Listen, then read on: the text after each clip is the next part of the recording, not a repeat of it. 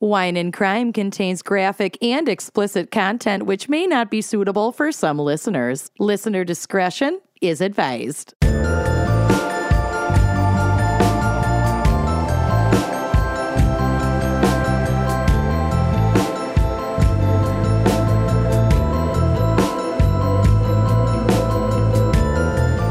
You are listening to Wine and Crime, the podcast where three friends chug wine, chat true crime, and unleash their worst Minnesotan accents. You mm, darn Mm. tootin'. Amanda has had a day. I'm having it. I'm living it.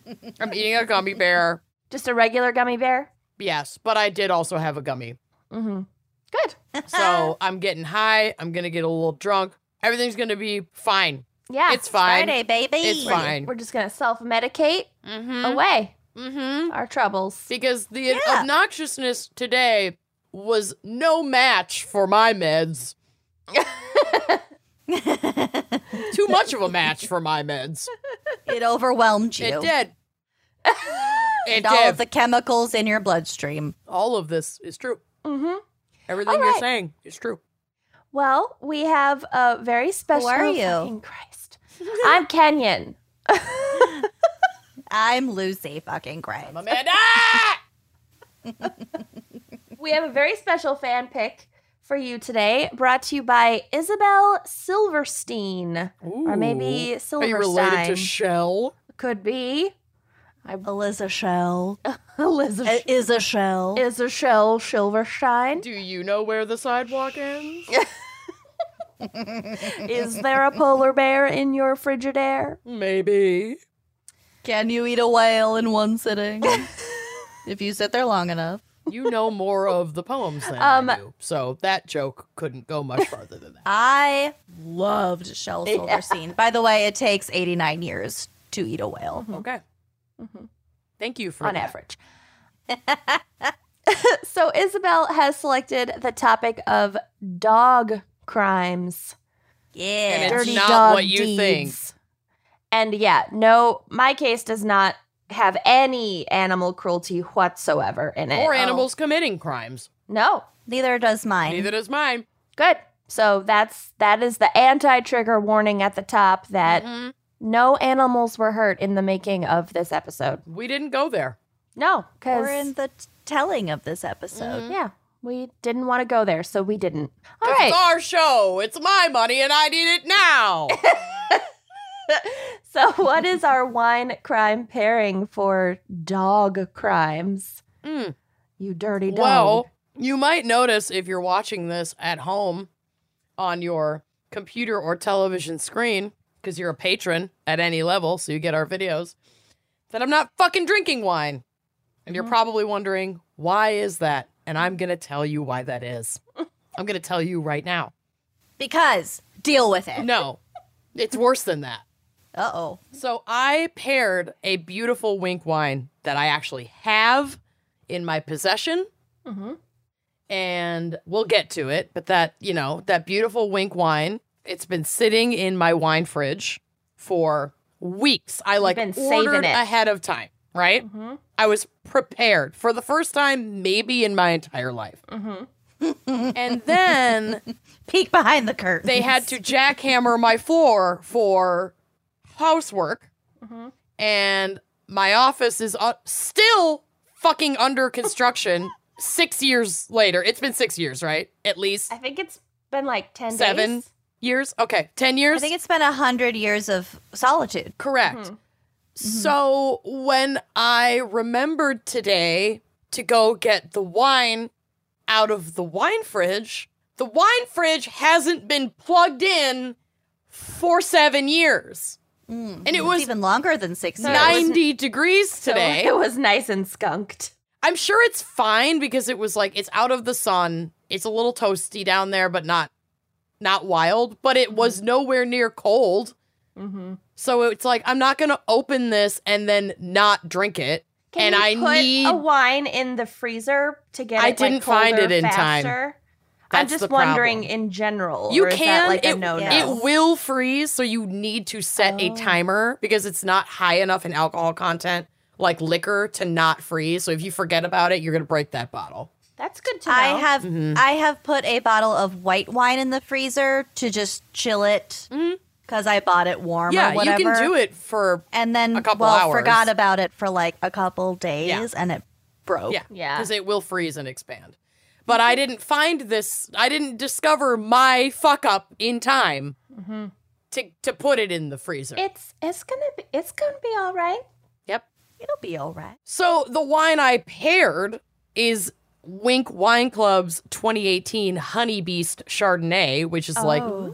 a stunningly beautiful Chardonnay, Mm-hmm. like a Chardonnay that makes you like Chardonnay because it's not a butter bomb oak blast. Mm-hmm. A Chardonnay. a Chardonnay. She's 14.5% ABV. She's nice and dry. She's medium bodied, low sugar, but you're going to get like nice summery notes. There's like honey, honey beast, some lemon, there's white flower in there, there's white peach. It drinks almost more like I don't know. It's like a s- it's like a bright summer white of a Chardonnay. You know, It's good. Yeah. it's it's gorgeous and I can't wait to drink it. I have now moved it to my upstairs refrigerator so that I can actually enjoy it cuz it's going to be hot all weekend and this is like perfect for sitting in your hammock at you know after the sun has set enough where you can tolerate being outside and you Golden can hour. breathe the air. Yeah. It's my favorite time of day. Mm-hmm. Exactly. This is another really good one. So this is again, it's a fresh floral kind of like minerally Chardonnay. It's just it's gonna pair with everything. You can have this with chicken. You can have this with pasta. Cream sauces are gonna be really good with this Chardonnay, Mm. but also like summer salads, Hot dog. hot dogs, ballpark Mm. Chicken tenders. franks. I was just at a minor league baseball game last night, and it Mm. was two dollar chicken tendies night. That's a weird journey for I you. just mean because of our topic of dogs. Oh, Love it. that oh makes right, a lot hot more dogs. Corn dog. sense. Mm, corn dogs. I like that. So you can. Hush puppies. Yeah, okay, okay. So you can get this wine through Wink Wine Club, which, for those not in the know, is an incredible wine club that delivers wine directly to your door. And right now, there is a great deal at trywink.com forward slash wine and crime special, where you can get four bottles for what, like twenty nine ninety five. Yeah, that's an incredible deal. I mean, four bottles for under 30 bucks. Mm-hmm. You can't even get that at like Costco. No, No. you literally can't. Yeah, So you're trywink.com. welcome. Yeah. Trywink.com. Mm-hmm. Get on our level. Forward slash wine and crime special to get that four bottle deal. Go, go, go, go, go, go. I also got my lip tattoos touched up this week because you got to get two appointments in the beginning. And so they're peeling, and I can only drink through a straw. So maybe it's a good thing that I Mm. can't be drinking this wine right now because it's warm, because wine through a straw is the grossest thing ever. So Mm-hmm. I'm also going to plug a local brewery, Founders Brewing. Yeah. That looks very pretty. This is their Mas Agave seltzer. Seltzer. This is a strawberry seltzer. They also have it in lime and a bunch of other amazing it a hard flavors. seltzer? Yeah, and it's um. delish. I want an agave hard seltzer. Well, we're What gonna the see. hell? Well, it's it's got yeah, it's got agave and strawberry. But I'll get some you and bring bring some them down for next Iowa? Mm-hmm. weekend. Uh huh. we're all gonna I'm on be it. Mm-hmm. together on a little vacation in Des With Moines. Scott and Blortney. Yup. Yep, next A weekend. team. No husbands, no kids. Woo! Oh, my one, husband. One husband, but it's Lucy's and he No cooks. husbands. And it is it is our five year anniversary that weekend, but whatever. Uh, he's out of the house. no husbands.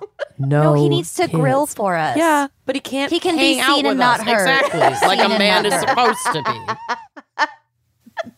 seen, not heard, and feeding me. And in the kitchen Mm-hmm. and barefoot and pregnant. Oh my god! All Anyway, I'm gonna Moving keep on. drinking. You do the part where you talk, so that I can just get drunk you and can let this rest gummy your sink in. lips. Yeah, I seriously, I gotta rest my lips. Let that THC soak into your I want to my get you like God. some sort of like ledge that you can just rest your Just flop them on. I'll put them on my mic. Actually, I shouldn't because they'll like get infected. Microphones are like notoriously gross. Even though I'm the only one who uses this, I still don't trust it. No. I do not trust it. All right, Lucy, what is our background and maybe psych for dog crimes? I wouldn't call it psych. Dog psychology. Yeah, maybe. Okay, so just to start out, I don't dislike dogs just because I much, much prefer cats. Mm, I think dogs are actually really cool. I like looking at them, I like petting their heads. Mm-hmm. If they stink, I've never met a poodle that doesn't stink. Every for dog has a example. s- has a scent on occasion. Uh, Some are worse than others. Callie's getting very old and she is a stinky pup now. she makes up for it in how good and sweet she is, but she reeks. And her little click, click, clacks. click clacks. She's a cutie. Little tap, best damn tapper. Tapper, more smartest. We should get Callie a best damn tapper bandana. Yeah. Yes, we should. Continue while I Google this. Or just best damn clacker. Custom dog click clacks. bandanas. No, we're getting best damn tapper. Okay. It's decided. Keep So- going. I'm As we know, dogs Busy. have, I'm trying, dogs have a very keen sense of smell. And they can be trained to do all sorts of shit like detect cancer and disease, including COVID. Mm-hmm. They can find missing people. They can smell blood and semen to solve sexual assault cases. Mm. They can also locate body parts and like fragments from situations like explosions or train accidents. They can smell things that are buried dozens of feet underground, under rubble, and even underwater. wow. Yeah. Okay, so it's a myth then that like water stops the scent trail. For dogs, yeah. Yeah, 'cause- Dogs dogs can detect like Yeah, they can a detect fucking drop of blood in a, in uh 6 gallons of I water. love that. I or just like feel like under Mm-hmm. mud. yeah, it's like this weird like trope in movies where like if a dog is on the scent trail of like an Mm-hmm. escapee, Then it gets then to they, they water like and get it's to a like, river well, or a creek, yeah, and they're Oh, like we yeah. lost the scent because of the water flow, and it's like Mm-hmm. oh actually that's not really how that works. But maybe if I it's mean, there are- running water, that might be There are a different. lot of factors when it comes to something like that. So maybe, for example, like if a bloodhound is trailing a suspect Mm-hmm. and the suspect crosses a stream, if it's like a fucking month before, Mm-hmm. then yeah, maybe it depends on like how wide the stream is, how much organic material is stationary in the stream that could hold the scent. It's it's a it's like a shit ton of factors. Got it. Okay. Just So you can't imagine just say how- water stops the scent. This is not accurate. Just imagine how like distracting that would be if you were a dog and you could smell all of that. It would just be like Yeah. how could you ever pay attention to anything that's going on? Mhm. Yeah. Mm-hmm. So we'll kind of get to it, but like dogs used for scent work is really, really reliant on the training that that dog has had because it needs to be able to focus. Mm-hmm. It can't like see a squirrel and get distracted or whatever, you know, yeah. lots of focus involved. Josie would not do great. Well, she has a lot of other great qualities. does. So dogs can detect, and this is a quote from a book that I'll get to in just a minute, but I just really liked this list. So they can detect, quote, abalone and accelerants, termites, truffles, and TNT, crack cocaine, and citrus cankers, mildew, moths, melanoma, What the fuck is a citrus Oh, peanut butter. canker? I don't also know. I also I want don't to know. flag I- that. I don't know. Ish. Peanut butter, pythons, people, spotted owls, and spiny lobsters, cows in heat, and gas leaks. Okay. uh, They can detect all sorts of shit. I don't like cows in heat. Citrus Well, they can detect things that canker. are in heat, not only Sure. other dogs, but like you know, a People. dog a dog that you don't know comes up and sticks their nose in your crotch. No, They're I mean I hunting know. for all sorts of shit. I get it. I just don't like it. Citrus canker is a type of disease that affects citrus fruit and can ruin the crop. It's a Oh, nice. bacterium. yeah, Nobody all right. likes canker of any kind. nobody likes bacterium. I So just since ordered my dogs- custom dog. Uh, Good. Lord, I'm so happy for you. Since dogs actually have a lot to do with solving crimes, today I will be telling you mostly about cadaver dogs, aka body dogs, human remains detection dogs, or victim recovery canines. I like it. Lots of PC, more PC words than Cadaver, Mm-hmm. Cadaver dog. dogs. Yeah, that would be hard to be like, well, we're going to bring in the cadaver dogs if you're Oof. talking to like a victim's family or something. Yeah. yeah we'll get to we'll we'll get to that as well so a fabulous listener a while ago sent me a book i'm so sorry i don't remember who you are but sent me this book called what the dog knows scent science and the amazing ways dogs perceive the world by a an author ironically named kat warren Oh, love that See? journey for Cat. It's a really fucking good book. I was up reading it until midnight last night. Wow. I started reading it in the golden hour of like Mhm. 7 p.m. in my hammock outside on my porch, surrounded by all my plants Mhm. with my beautiful little string lights. That's dreamy. And then five hours later, I was like, well, I should probably go to bed. Mhm. But it But was, you've learned all this shit about dogs. it's a fucking amazing book. I highly recommend it. Great. So, Kat Warren is a professor at North Carolina State University and has two German shepherds named Solo and Coda. Oh my God, cute.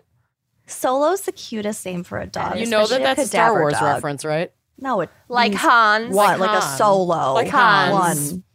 Hans. Just saying. it's not a Star I'll Wars. get I'll get a dog and name it Hans after it. the she Star explains War. in this book it's actually a jazz music reference. Well, that's but, you fine. know. In her case, every other person I know so with a you dog didn't named crack Solo. the coda. Ah, okay, moving on.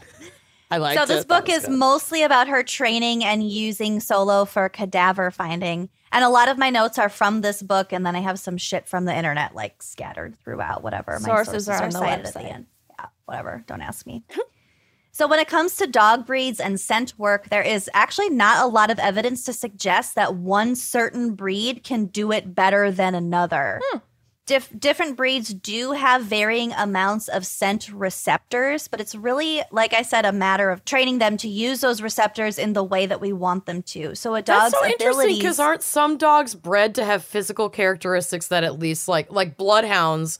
What I've read is that like their ears are Help, bred like, to be trap the long to like scent. funnel scent toward their nose, but that doesn't Yeah. necessarily mean that they're like better at identifying scent. They can just like potent- technically get And more scent. we'll we'll get to it. Okay. I'm going to go down a list of breeds and why their specific characteristics make them better at cadaver finding, Mhm. but just inherently All Like dogs train- can Have, smell training like, the well. aside, same scent. all dogs have the capabilities of being a cadaver dog with the proper training and honestly with like individual characteristics. if you have like a fucking scatterbrained, manic, crazy little little chihuahua, Mm-hmm. I or was just something gonna like say that, I'm gonna start training a cadaver chihuahua because this needs to be a new show on TLC. Well, there You are actually My can- Welsh cadaver you chihuahua. can train a chihu- certain Mm-hmm. chihuahuas like okay so just let me finish this let me finish this a dog's a dog's abilities come down to a variety of factors including individual personality things like stamina and characteristics such as size so for example a chihuahua can fit into spaces that a german shepherd can't Mm-hmm. and don't Mm. so they depending also on its u- uses Yeah, don't they also use like small dogs to sniff for landmines? Oh Yes. yeah, and like mice, rats, and mice. Yeah, they- because then they are can't because trigger they're them. light Yeah. they wouldn't set them off Right. Yeah. So it really it th- but it just breeds it specific breeds are not inherently better or worse at this line of work. Mhm. It, it's it's Interesting. a variety of factors.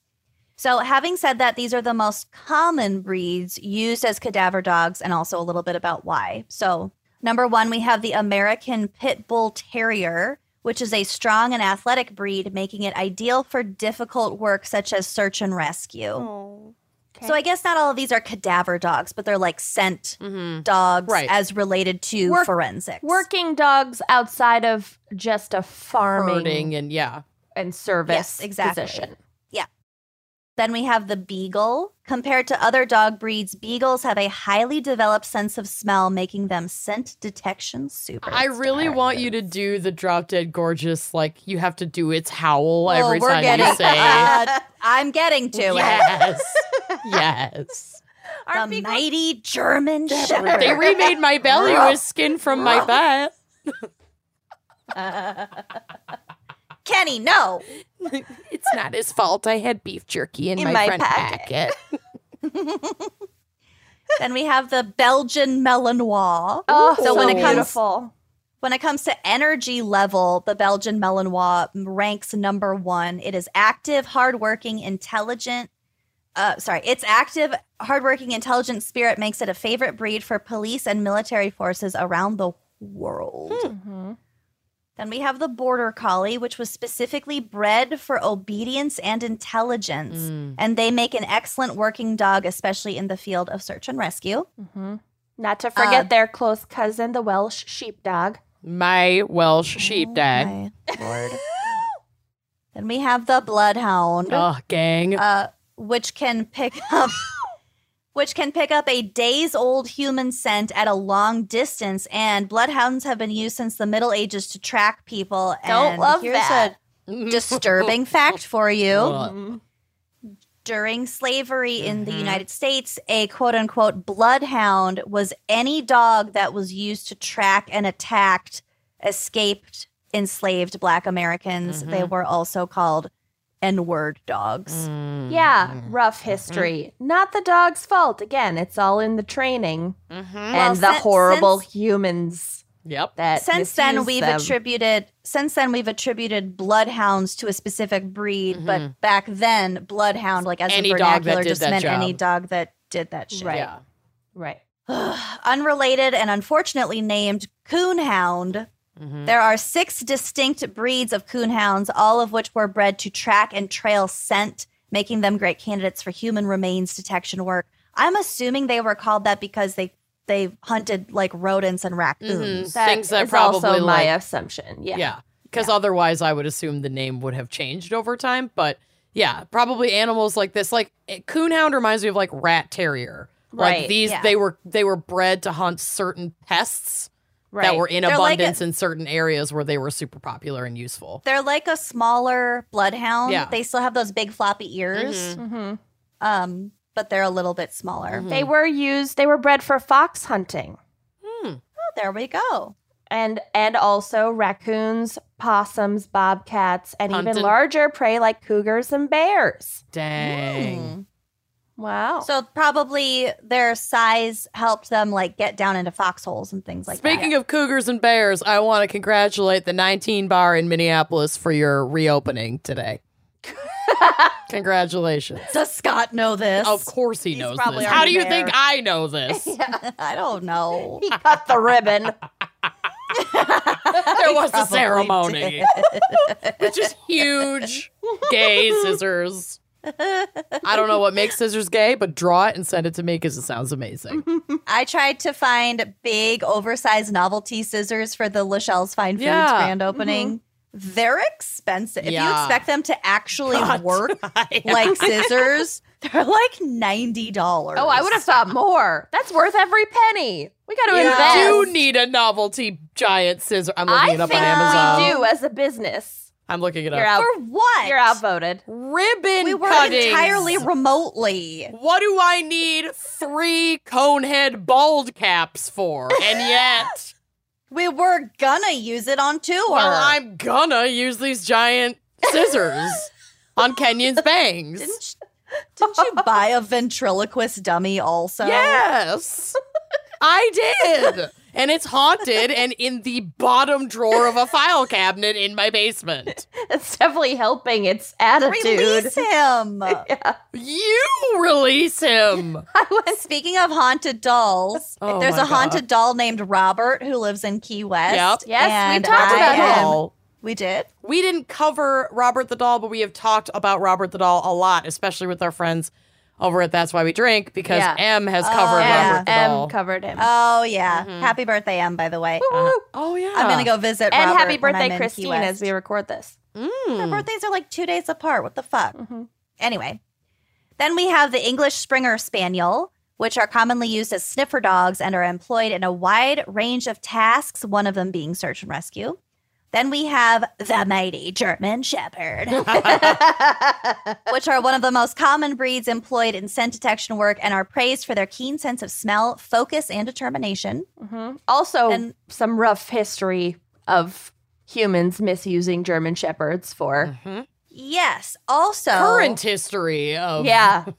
I can't remember what all cops are bastards except police dogs. It's not their fault. It's not I their can't remember fault. what culture this was, but I think it may maybe in India. Ooh, don't quote me on that. But basically, what I read in this book, they in order for like a soul to be released into like the afterlife, like the peaceful, like a good death, Sure. there had to be a quote unquote four eyed dog present. So like German shepherds have those black, dark eyebrows. Oh. So they called those four eyed dogs. They were like lucky you can get Cool. ribbon cutting scis- scissors for less than twenty dollars. So I maybe you are were they looking. actually functional? Mhm. They need to cut. Yep, they are specifically for ribbon cutting ceremonies.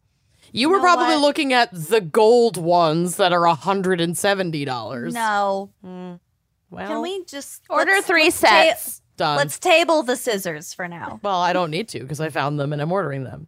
Okay, let's move on.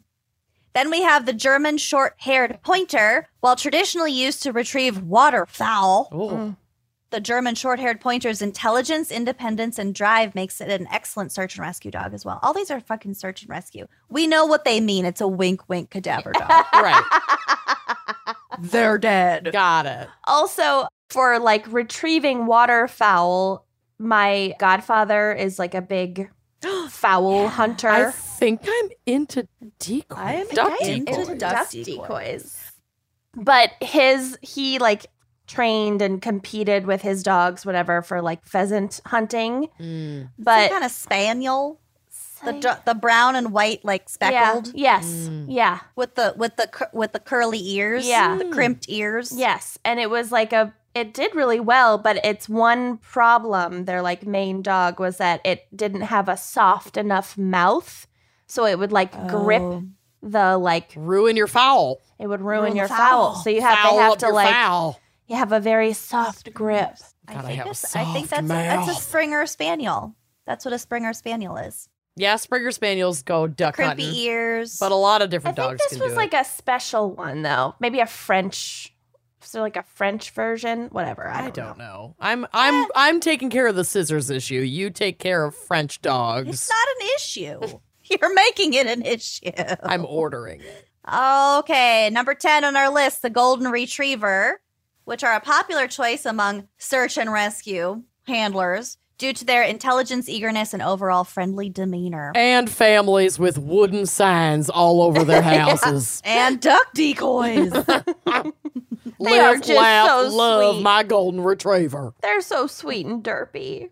They are derpy dogs. so here's a fun fact for you cadaver dog handlers have their own phrases. So this kind of go ba- goes back to what Kenyon was saying, like using language in front of victims' families, for example. We need to be very sensitive to that. hmm So the handlers have their own phrases to command the dogs to start searching for remains. So Solo's unique command is find the fish, go find the fish. That's perfect. Can you imagine if it was like find the corpse, find the rotting meat, go find Well- the meat? Some some are like go find Freddy Oh, or like go go find her or go Ooh. find the body. Ooh. No, they need to they c- it's better to have a little code word. Plus Right. dogs can't speak English, so it doesn't doesn't fucking matter what your code phrase Right, is. Right. right. Mm-hmm. They'll learn anything that you associate. Yeah. hmm So lots of handlers in Warren's area of North Carolina say Napu, which in their area is rumored to be the Navajo word for the dead, but I don't think that's the case. First of all, uh, North Carolina, I don't think there were Navajo tribes in North Carolina, so I don't know why that would be like a culturally revel- relevant thing to say. I don't know. I mean, Um, know either. also, according to the book, the book, Mm-hmm. it, the word Napu came from the British and Australian slang for World War One, Oh, that's pleasant. from the French phrase "il n'y en a plus," which Ah. Mm-hmm. Mm-hmm. means there's there's no more of it, yeah. which can be used in the context anything from like we're out of beer, Napu out of beer, to everyone's dead. They're all dead. Mm. Yeah. Death. to Not food. find the dead body Yeah. Yeah. Yeah, they use- solo. Neptune. Napu. Mm-hmm. Mhm. Um, other examples of commands include morte, so like Mm-hmm. mor- mortal, Dead. mort, yeah. Mm-hmm. Look for it, Mm. find bones, Ooh. or Little the on the author's nose. the author's favorite was Hoffa. Like Jimmy Hoffa? Like find Jimmy Hoffa? Oh Yeah. my god, I love it. Wait. So like any phrase that e- that it, that wouldn't be easily mixed up with a with a regular English phrase Mm-hmm. or whatever language phrase that the dog might hear, you know, as long as it's Just a at the dog relatively unique park, sounding you accidentally phrase. say Yeah. it. The dog Elvis alerts Presley. to so Elvis many dead Presley. things. Exactly. Yeah. So there's a lot of ethically gray area when it comes to training cadaver dogs because obviously they need to be very familiar with like the scent of remains and effluvia and whatnot. By the way, effluvia is my favorite word. That would be your word for your cadaver dog. It's an Effluvia. Activia spin-off brand. Ew. Oh God. Effluvia. effluvia. Jamie Lee Curtis is their spokesperson. Oh. Oh my I'm super into that. It's common to use decomposing pigs for a lot of simulated forensic training, but that doesn't quite work with dogs and their sensitive noses. Also, read in the book that decaying human corpses smell more like rotting chicken than rotting pork. Huh. Interesting. Okay. Just a quick FYI. Gross. Plus, we want to prevent those false alerts in the field so that a dog doesn't track down a literal dead pig Right. instead of the human remains. Yeah. Right, right, right. So you have to have access to actual human remains, basically. Body Yes, farm, baby. Mm-hmm. for the training. Oh, we'll get to it. So in the book, the author Kat Warren is given a piece of carpet and also a bed sheet from a processed suicide scene, Oof. which she cuts up and then puts in various types of containers, so that the one consistent factor is the material itself versus like. The plastic from a Ziploc Right. thing, or like a Mm. Tupperware, or a Okay. glass mason jar, or whatever. That makes So sense. she puts them in different types of containers and then like buries them or hides them or whatever. And that's like part of the training. okay. Wow.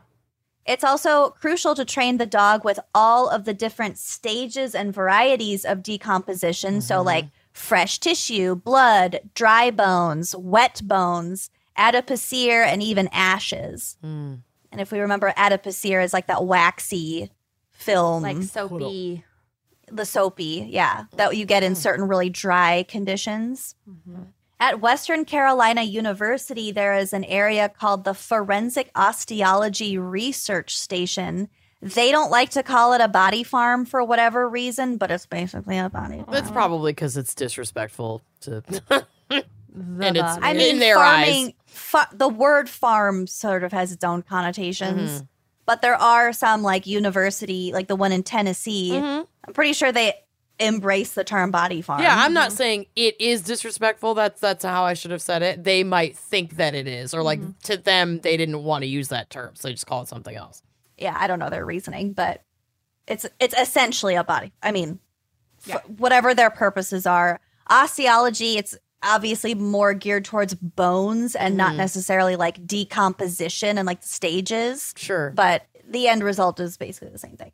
So here, the dogs can be exposed to whole bodies and not just small samples of either actual tissue or something like the carpet or the bed sheet. They're exposed to like the body itself Sure. so that they can get used to a range in intensity of smells, plus factors like bugs and maggots crawling all over and inside the body that like freaks some dogs out. mm-hmm. Mm. And then the handler can also predict the dog's reaction. So, like, if it's afraid of the entire body being there, if it's like, oh shit, that looks like my mom, you know? Mm. Yeah. Or if it will get like super fucking interested and like dive into the Yeah. corpse Oh, and then disturb and then fuck up evidence. the crime scene. Soft Yeah. mouth. Soft, mouth. Soft mouth. Oh, exactly. God. So I just thought that was really interesting that like i- if you're planning on training a cadaver dog, it's like a fucking it's like it's a, a, Mm-hmm. job. It's a full time job. it's a task, yeah. So Yeah. what what is the dog smelling exactly? We really don't know. Hmm. When the body goes through the taphonomic process, i.e., decay and decomposition, the smells become very, very complex. Forensic anthropologist Arpad Voss and his team is working to compile a decomposition odor analysis database, which he predicts will be close to a thousand organic chemicals when it's finished. Wow. That's great. That's so cool. Yeah. And That's also, really we talked cool. about decomposition, how much it varies between like if you're submerged in a peat bog Mm-hmm. versus a out in the desert air, or you know, in a forest or Yeah. buried underground. Like so many different varieties, and each one of those affects the way that the body breaks down, and right. It's a therefore different kinda chemical cut- makeup of every tiny little shift in any of those Yeah. factors. That is And every person wild. starts out smelling differently. Not true, actually. Oh. So Okay. skipping ahead to the fun fact, cadaver scent is chemically generic and it's not linked to any one individual. Okay. When it when it comes to these chemical compounds, not like I mean, I'm sure well, Maybe the I mean, dogs. every living human has its own like natural odor. That doesn't mean that we all like that. A dog A is even looking for that because that's when we're living. You know or what I maybe mean? it's just like, you know, a sommelier can tell the difference between like types of right. And certain people this pick up is a different things. white. But I I think- think, you mean more when we're alive, we have different. Well, I just kind of assumed because when people are alive, they Right. smell different. That Well, when just they like- died, they would. But I was so wrong. like for for example, lifestyle factors. Yeah, like you know, what like you eat. what you eat, Mhm. how your body is made up. I think that that kind of goes away Yeah. Mm-hmm. pretty fucking quickly after you're dead. That Which makes because there are sense. so many other chemical reactions taking place, they just sort of, the, you know, the, the the the factors that exist while you're living just kind of deplete really Right. Mm-hmm. rapidly. Mm-hmm. Yeah. So you're t- you're saying that that it's all the same once we're dead, basically. Yep, we Yeah. all smell the same, That makes sense. Interesting. kind of like chicken. no matter how you season it, smells the same when it's ratted. Okay. So, two such chemicals, cadaverine and putrescine, were the first of these compounds to be identified and isolated in 1885 by German physician Ludwig Brieger. Putrescine. Putrescine and cadaverine. Those are really, really good, s- like punk band names.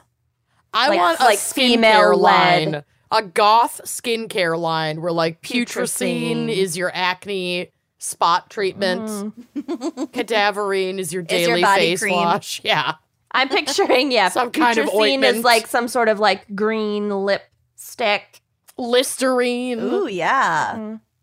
Green eyeshadow, I hear, is coming back Thank God, Thank finally. you. because I watch a lot of Bailey Sarian's videos. Mm. and That's what she said, and that's what I'm going with. Somebody, what's that condition where like you can smell color?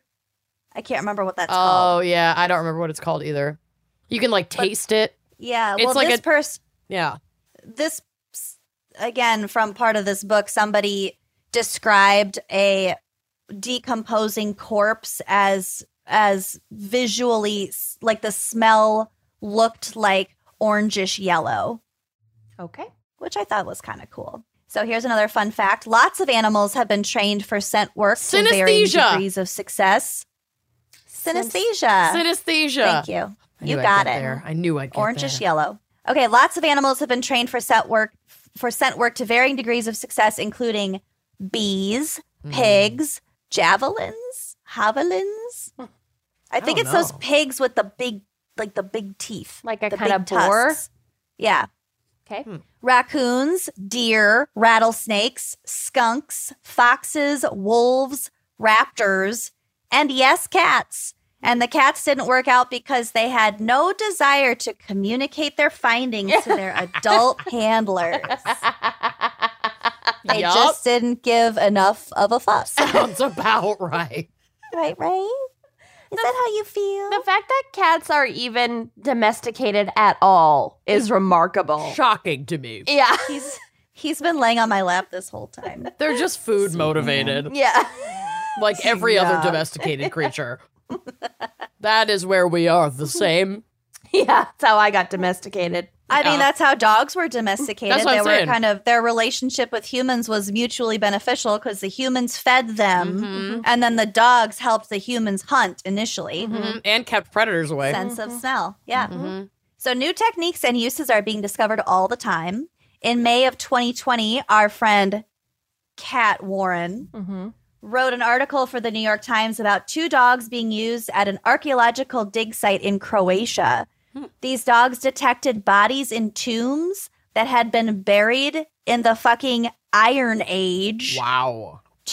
2,700 years ago. Fucking how? And this is the most wild part. They weren't even detecting the bodies themselves because what was left of those bodies, so like teeth and bone fragments, had been removed earlier for radiocarbon dating, So, So they were just detecting like a Oh. the scent presence, like cloud. the previous. where they used to be. Wow. So these dogs were named Panda and Molly. I love or that. Mally, which is so cute. Once researchers realized what these dogs were capable of, they moved on to discover four brand new burial sites that the archaeologists had not found yet. Thank God for dogs. We don't even deserve them. These That's dog- at least amazing. My at least- Josie cannot find like if you drop a piece of food on the Yep. floor Right in and front sh- of her, won't yeah. see it. yeah, exactly. Callie's the same way. she's proud they're probably distracted by all the other fucking cells everywhere. Yeah, but they have eyes. And you have to like literally like point Pick it up Yeah. and put it in their mouth.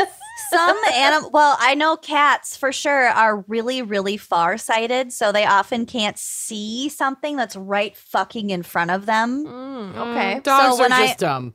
When I feed Ghostface, I have to like put her bowl like right in front of her. And then she's like, oh, cool. Another thing I was going to say, especially in North America, dogs have been used to find like Native American burial sites because a lot of a lot of the those cultures used to bury them in mounds and then over time those mounds kind of flatten. So there's no way to fucking know that there's anything there.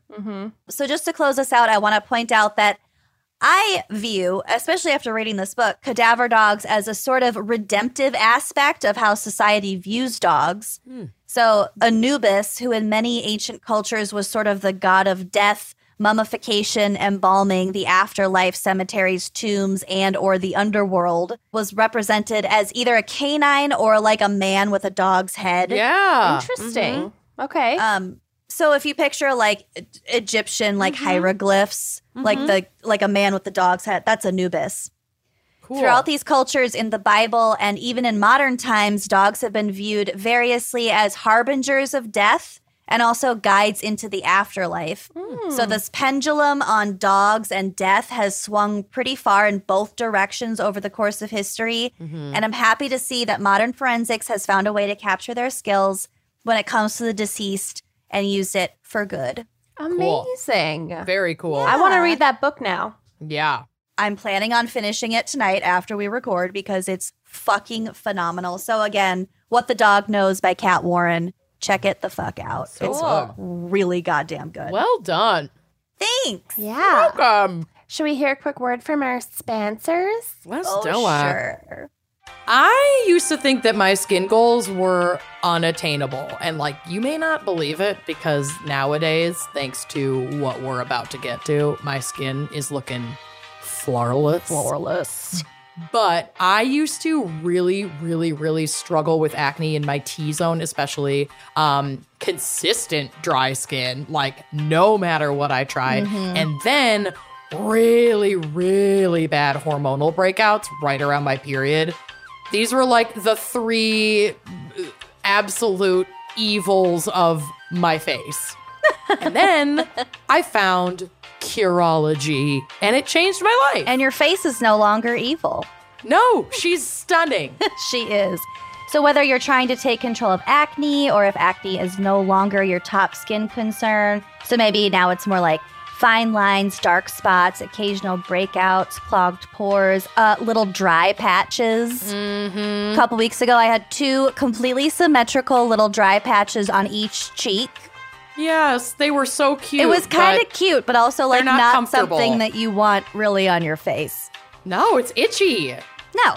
but I took care of it because Curology will customize a prescription formula with three active ingredients picked for you to tackle your specific skincare needs. So mine were those fine lines and the occasional dry spots.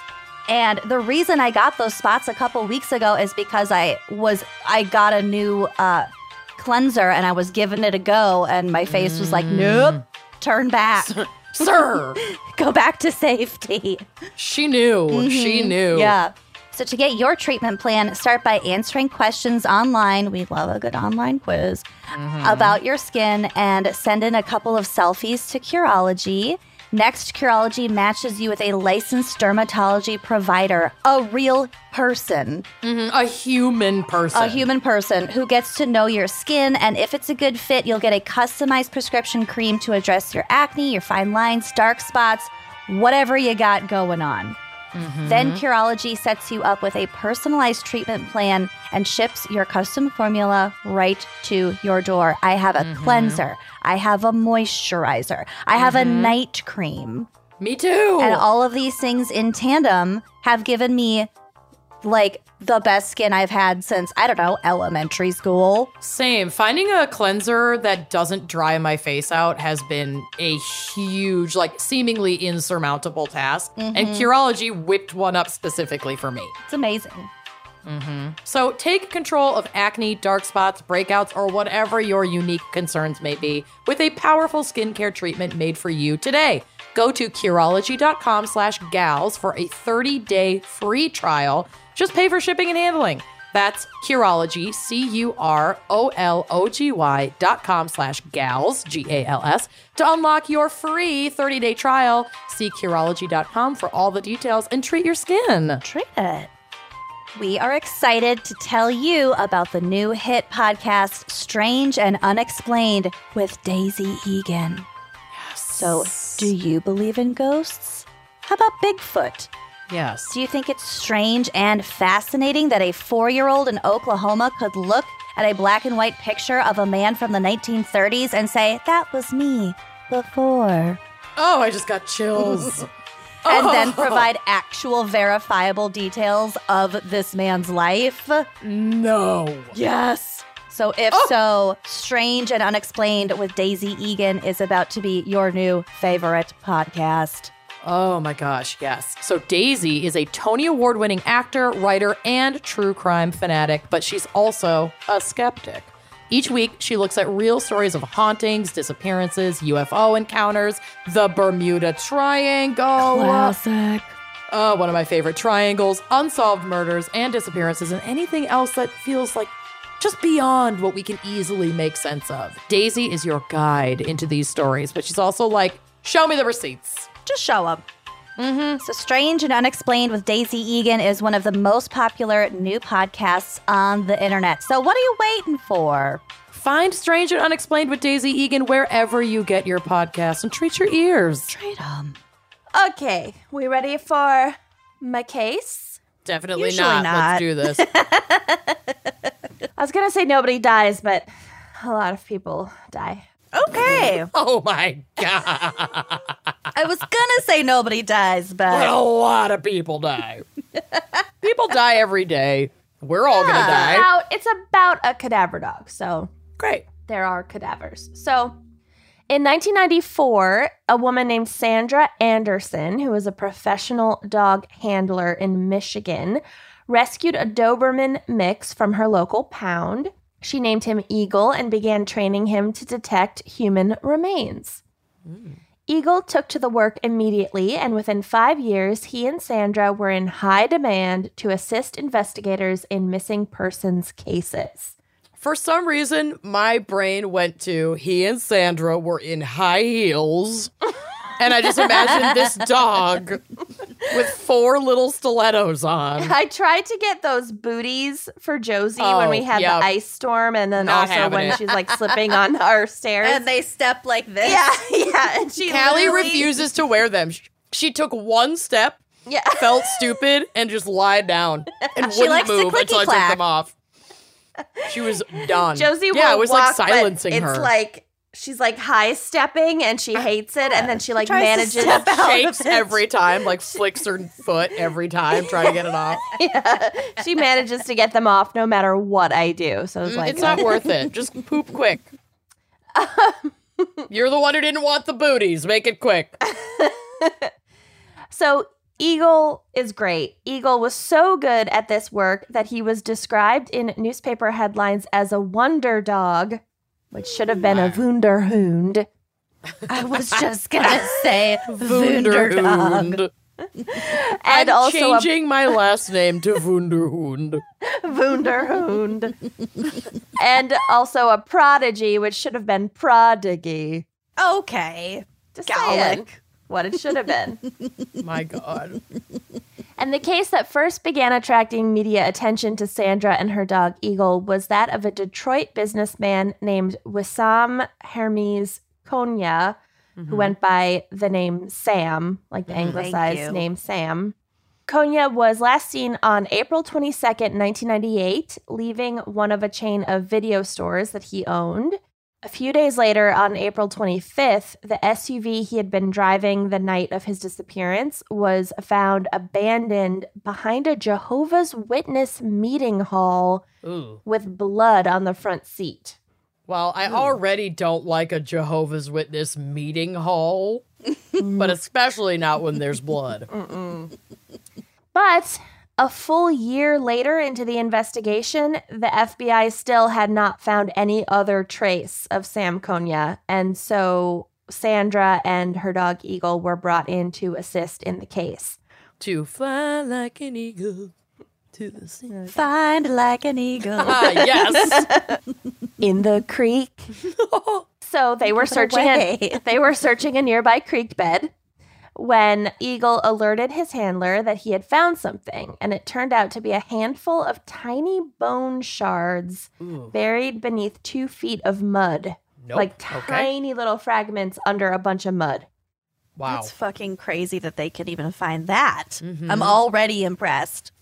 Although the lab could not conclusively determine that the bone shards belonged to Sam Konya, investigators believed that they likely did because it was so near to where his car had been found and where the blood was. Mhm. According to one detective on the case, the fact that only tiny fragments of bones had been discovered led them to suspect that the body may have been run through a wood chipper. Fargo. Oh, okay. Oh wow. Th- this is co- this. I'm sorry, but this is covered in this book. Don't give it away. I won't. It's good. So the case attracted the attention of the popular television show Unsolved Mysteries. Ever heard of it? oh no. Which filmed an episode on Sandra and Eagle in which they reenacted Eagle's discovery of the bones buried in the creek bed. So it was like big feature on the show. The media coverage of Eagle's abilities led to his being called in on more and more high profile cases. So he's known as like this amazing cadaver dog. It's the Like fucking the wood eagle chipper of dog. dogs. Yeah. Another such case was that of a Michigan biochemist named Azizul Islam, who was suspected of murdering his wife, Tracy.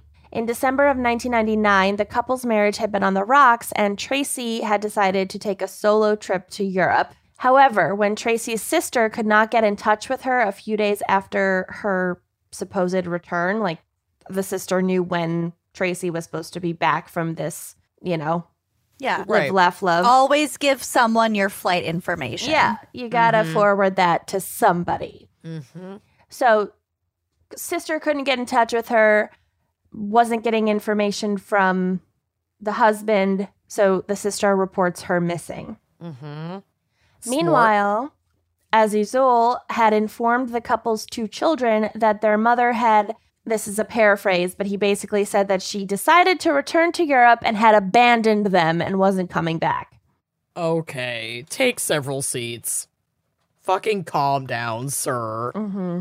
You Then- killed her. Obviously. So then later that month, so she had gone and it was this was December. So on December 22nd, severed legs and arms, but with their fingertips removed, Bull. were found in the dumpster of a local restaurant. No. Honestly, uh, don't even bother with the fingertip removal anymore. It's They're gonna- 2021. Yeah. They're gonna figure it out. Yep. Well, this don't was- even bother. This was the late 90s, so it Well, did right. Oh, it okay. did buy him a lot of time. e- Fuck. actually. Okay, I'll give him that. So about a week later, a trash bag was discovered in a field containing a woman's torso. Police suspected that the remains belonged to Tracy and that she had been murdered by her husband, but they had Yep. no way, again, because it's uh, 1999, Mhm. to conclusively make the identification and no evidence tying the discovered body parts to Azizel. Is Wow. was the field close to the local restaurant? I don't know how close it was, but it must have been near enough. by- It Drivable. wasn't like in a totally different state or No. anything. No. Okay. State? Are we in the U.S.? Yes. We're in the U.S. We are also we're still in Michigan. Okay. So Azizul Islam claimed that he had nothing to hide and allowed investigators to bring Sandra and Eagle into his home to assist in the search for Tracy. So he was like, "Fine, like have Mm-hmm. Come the on dog in." search my house."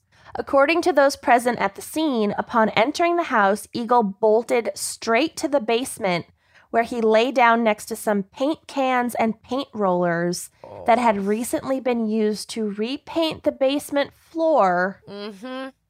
and began barking loudly. Yep. I Got love you this good, so fucker. much. Sandra informed investigators that this indicated the presence of a large amount of blood. Like the lying down and Yeah, just like- That oh. had been like painted over. Yeah, Ugh. So recently. he wasn't he wasn't alerting to the cans of paint themselves. He was alerting to the f- the floor. oh, Yeah. where the cans of paint were sitting, yeah. Yeah.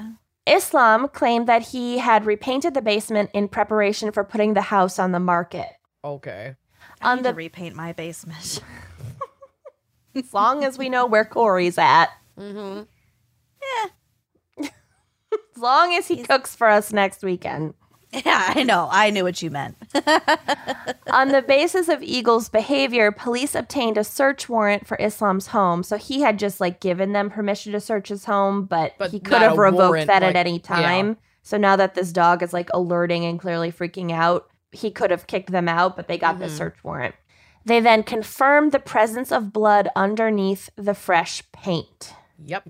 Azizul Islam was taken into custody the following day. DNA testing later confirmed that the torso, arms, and legs belonged to Tracy, and paint chips found in the basement were found to match paint chips on her dismembered body. Oh, so poor they were thing. able to link all probably of the where above. she died. and- Yeah. yeah. Mm-hmm. Or at least where he like cut her up, unfortunately.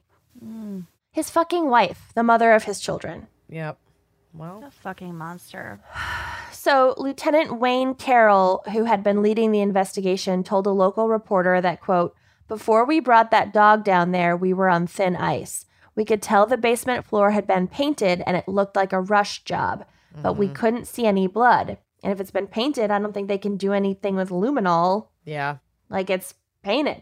Mm-hmm. There's so many chemicals in paint too. Like it might have broken down the whatever aspects of the blood light up with luminol. Right. So, Sandra Anderson is quoted in the same article saying of her famous pup, Eagle, he thinks he's a deity. Maybe he's dyslexic. When I say dog, he thinks I'm saying God. He doesn't speak English, lady. It's a weird, it's a very weird quote, but I had That is to a include weird it. quote. She's trying to be funny, and she's she, the jokes aren't landing. Yeah, she's failing hard. Stick to cadaver work, honey. Leave comedy to the rest of us. Well, she's clearly very good at cadaver work, so That's what I'm saying. she's fine where she's Stick at. to it. So Eagle's schedule was soon booked solid for like other investigations. And Sandra Crime con. Yeah, yes. Actually, there was there was Uh-huh. a canine whatever at CrimeCon that one year. Although CrimeCon is problematic, and we're not going back. that was so amazing. I met a cadaver dog. She licked my hand. oh, she has your scent now. Oh, if you dash, she'll find you. Good. I trust her with my life. I don't remember her name. I love her. She had a very tender tongue. She had a very soft mouth. Soft mouth. So Hashtag soft mouth. so Eagle's schedule is booked solid. A lot of names on his dance card, And He's got a Sandra, book tour. He's got a press tour. He's giving yeah, Four pot- seasons. autographs.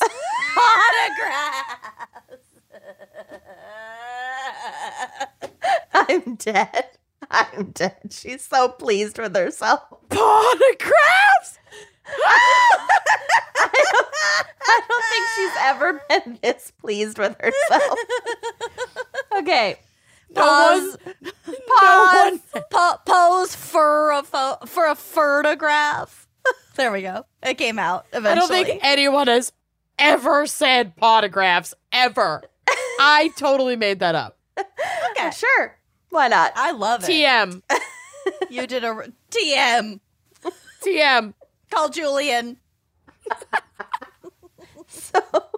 Sandra was then named director of the Canine Unit of the Great Lakes Search and Rescue Team of Michigan. So she's her career is is skyrocketing too because Eagle She's is Oh, so hitching good. her wagon to his tail.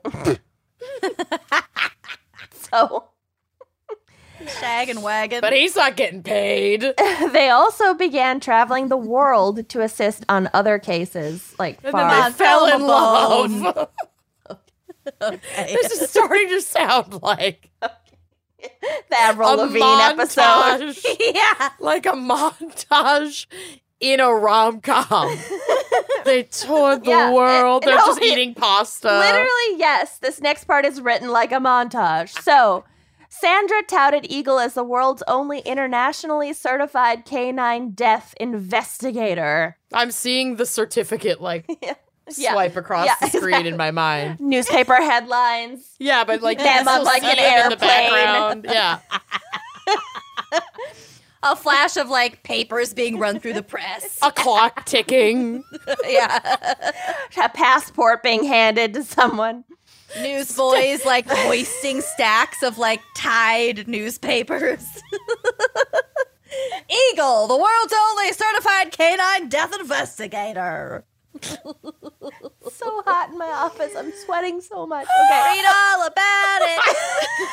extra, extra.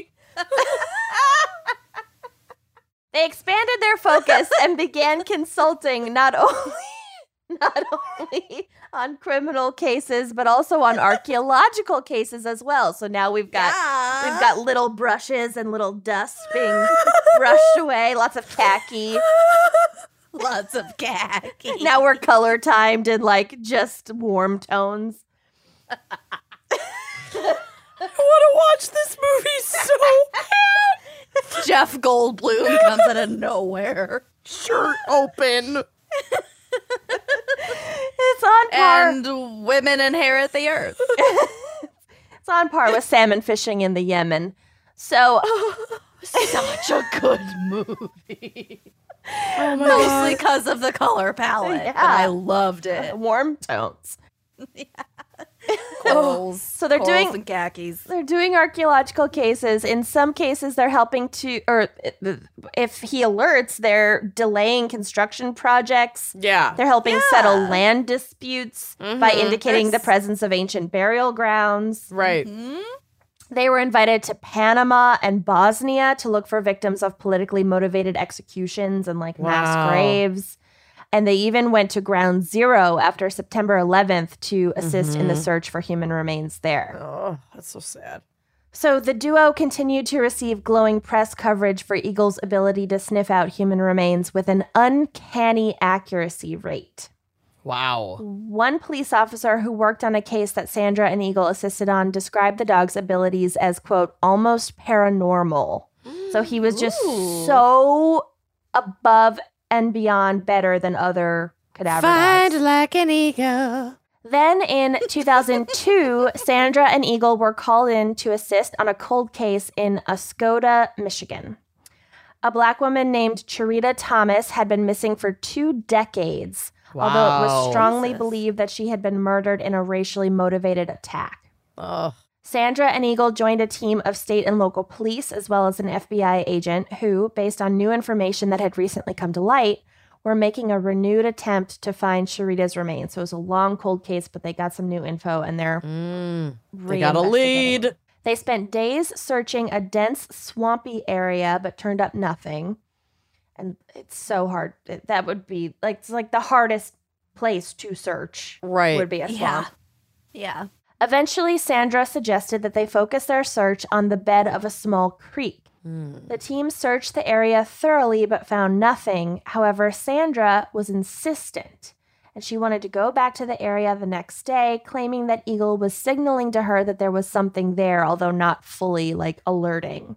Yeah, but just like she's noticing Right. him going back to circle around certain spots or Mhm. So at this point, Mark David, two, two Chapman. two first names, an Escoda police officer noticed something strange. He watched Sandra crouch down and quickly place her hand in the water near her foot. She then indicated that Eagle had found something, and when David went over to check, he found a fragment of bone in the water exactly where he had seen Sandra place her hand. Look at him in his face.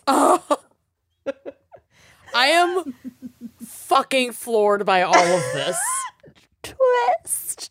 He kept his observation to himself, but began watching Sandra closely. Later that day, David observed Sandra kneel beside an area that he had examined closely only moments before, and then she claimed that Eagle had found something else. she placed it. Once again! a- This might not have been what I read in this book. oh, so 'cause you're I'm- shocked too? Well, uh, there was something about the wood chipper thing that Fargo was based on, Mm, mm-mm. and I thought that dog's name was Eagle, but maybe not. Oh, maybe. I don't know. Once again, a bone fragment was found, and David later recalled, quote, I had a real bad feeling then because that bone wasn't there when I looked, just like moments before. The fuck is this bitch getting bone fragments? That is my question as well. Well, through the training, we found that you might get access to stuff like that. Yeah, you could. And There she are wants to keep riding preventative that fucking- measures from taking it. Well, yeah, but she wants There's to keep ano- riding that gravy train. There's another thing, and we will get to it, that's even Oh, more God. egregious. God. David confided his suspicions to a state crime lab technician who was also working on the case, and they agreed to both keep a close eye on her the following day. But remember, they're like the elite. Like the fact that she and Eagle were even brought in on this cold case, they were Is like, already a "Yes, we huge got the deal." best dog." Like, like this guy's Mhm. like it's fame. It's like a famous team, so they have a lot of clout. Sure enough, when the technician joined the next day's search and closely observed Sandra, she saw her remove a bone fragment from her boot and place it in the creek. Anderson was arrested that day on suspicion of planting evidence at a crime scene. So fucking gross. I hate it. When Sandra was questioned, she was at first evasive and denied that she had ever planted evidence. But going back and re examining previous cases that she had assisted on, investigators were able to find evidence that she had planted or falsified evidence on at least seven crime scenes from Michigan to Ohio. She just wanted the dog to be famous so that she could make money. And so all of these families have to go through all of this again and actually didn't find their loved one, not to mention all of the people that could be wrongfully convicted because of it of something like that. That is so heinous. Can't, are, aren't they testing the bone fragments to make sure that they belong to who they think they belong I to? think sometimes it's so small they can't, hard to and tell, or- then sometimes it's just like we will get to it, but sometimes it's just like extra. It's like the cherry on top kind of evidence in a case. So Mm. we will get to It's it. not the red herring, but it does help to get cases like to court and to conviction. Like that kind of level of evidence. we will get to it. Okay. So Can I just interject because I just realized something? The wood chipper thing. So I made the mistake of reading this book and also finishing that autopsy book at the same time. So they conflated in my brain. The autopsy book was where he said that he had to pu- he had to put back together a body that had been put through a wood chipper. No, because that's not possible. So nope. It was evidently possible. He did it. That is I cool. Back to the dog. okay, I'm just I'm just clarifying. As far as I know, there's no wood chipper involved in the dog book. I just need to clarify. Well, I'm just glad that you're both shocked by this epic twist. This is yeah. bonkers. So in August Yeah. In August of 2003, Sandra Anderson was charged with five counts of falsifying and concealing material facts, three counts of obstruction of justice, and two counts of lying to law enforcement officials. A Wow. Department of Justice press release stated that, quote, Anderson had repeatedly planted human remains, fibers, and items stained with her own blood, What the fuck? Just to get the dog to. which she then represented as evidence. Oh my god. The release. If the dog could speak English, he'd be like, you know what? Like what the Listen up. fuck, mom? yeah, I found mom's I'm no blood. fool. Now I'm, no not explicit. fool. Yeah. I found mom's blood again. Jesus. This is the game, right? This is what we're Find doing, mom's right? blood. Find mom's blood. I did it. Oh What a fun game. Yeah, found mom's blood in the pyramids. Oh god. Find mom's blood. The release also stated that, quote, Anderson made false statements to authorities in an attempt to cover up her wrongdoing. Sandra eventually pleaded guilty to the charges. So, although her crimes carried a potential sentence of up to 30 years, she accepted a plea deal that required her to serve only 21 months. And she was also Wow. ordered to pay $14,500 in restitution, which is like nothing when you consider that she built her entire career Yeah. up of this dog and this fucking fraud. and made all that money and then yeah r- potentially ruined some lives oh, we will get to it. She probably made that much money in one like Pa- ha- visit to a scene. because like um, even, not even, if yeah. e- even if a conviction is made in a case where that person is guilty and needs to go to jail It's still Like- egregious. it's egregious because now your discretion with the or indiscretion with all of these cases can Puts that overturn conviction in jeopardy. yep every case you've ever been part of And we will get to it's it. just so so much hugely waste terrible of time and money.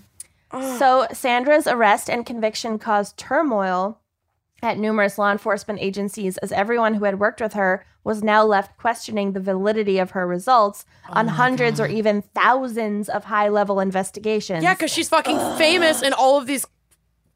and you're searching for remains. So Yeah. that's like you're searching for murder victims. Mhm. Like it's like high fucking level felony shit, cold cases, like important fucking shit. Oh, this is so bad. So numerous court cases that had used evidence found by Sandra and Eagle now needed to be re-examined. In many of these cases, it was determined that Sandra's evidence had not been critical to solving or prosecuting the case, so it was just like supplementary. Mm-hmm. almost, or it like sh- it happened to lead them to actual real evidence. Right. Yeah, but it was still in the mix. Yeah. However, in the case of Azizul Islam, remember the guy with the paint and the wife, Mm-hmm.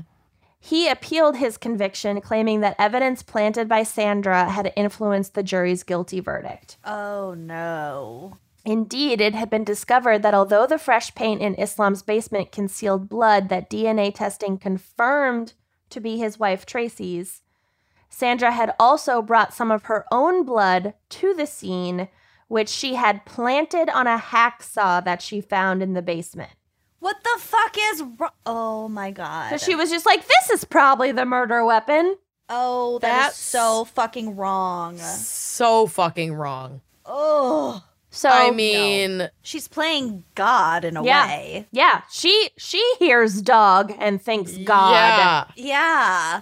What the fuck? So this guy's appeal was ultimately unsuccessful because There was enough additional evidence. there was I'd enough hope. additional evidence that like th- a massive amount of this blood was tested and it was his wife's. Mhm. And also the hacksaw wasn't brought up at trial because Mm-hmm. it probably wasn't fucking the murder weapon. Yeah. No. And the Yeah, it investigators wouldn't- probably figured that out. Yeah. So he stayed in prison because there was just enough evidence of his guilt, but like Mhm. that was very much in jeopardy. Like this guy Oh could have yeah. walked free It was a because of her. close call. Yeah. By Sandra's own estimate, she conducted about 200 searches annually for law enforcement. So we are talking thousands of cases. How many years? A lot of Yeah. A years. lot How of many years was years. Eagle working, and did she have was did Eagle her first and I feel only like dog? dog- Should so- she train other dogs Uh, that she works only with as well? Four, only four years. No, when did she get him? She got him in 1994, and But she if was she caught would in had- 2003. But if she had another dog before that that she was also doing this with up until that dog's retirement, I don't know Those about a dogs previous are usually dog. Okay. those dogs are usually retired around ten years old. Yeah, so almost this. Well, definitely Eagle's whole career because we will get to it. But yeah, so like almost 10 years. Poor Wow. eagle. Yeah. By Sandra's own estimate, about 200 searches annually for law enforcement. It's impossible to know for sure how many investigations may have been affected by her fraud. It is Wow. likely that Eagle was as effective as any other trained Mhm. cadaver dog, but that his success rate was not enough for her. And so she began planting evidence to keep up the Wunderhund Ugh, reputation.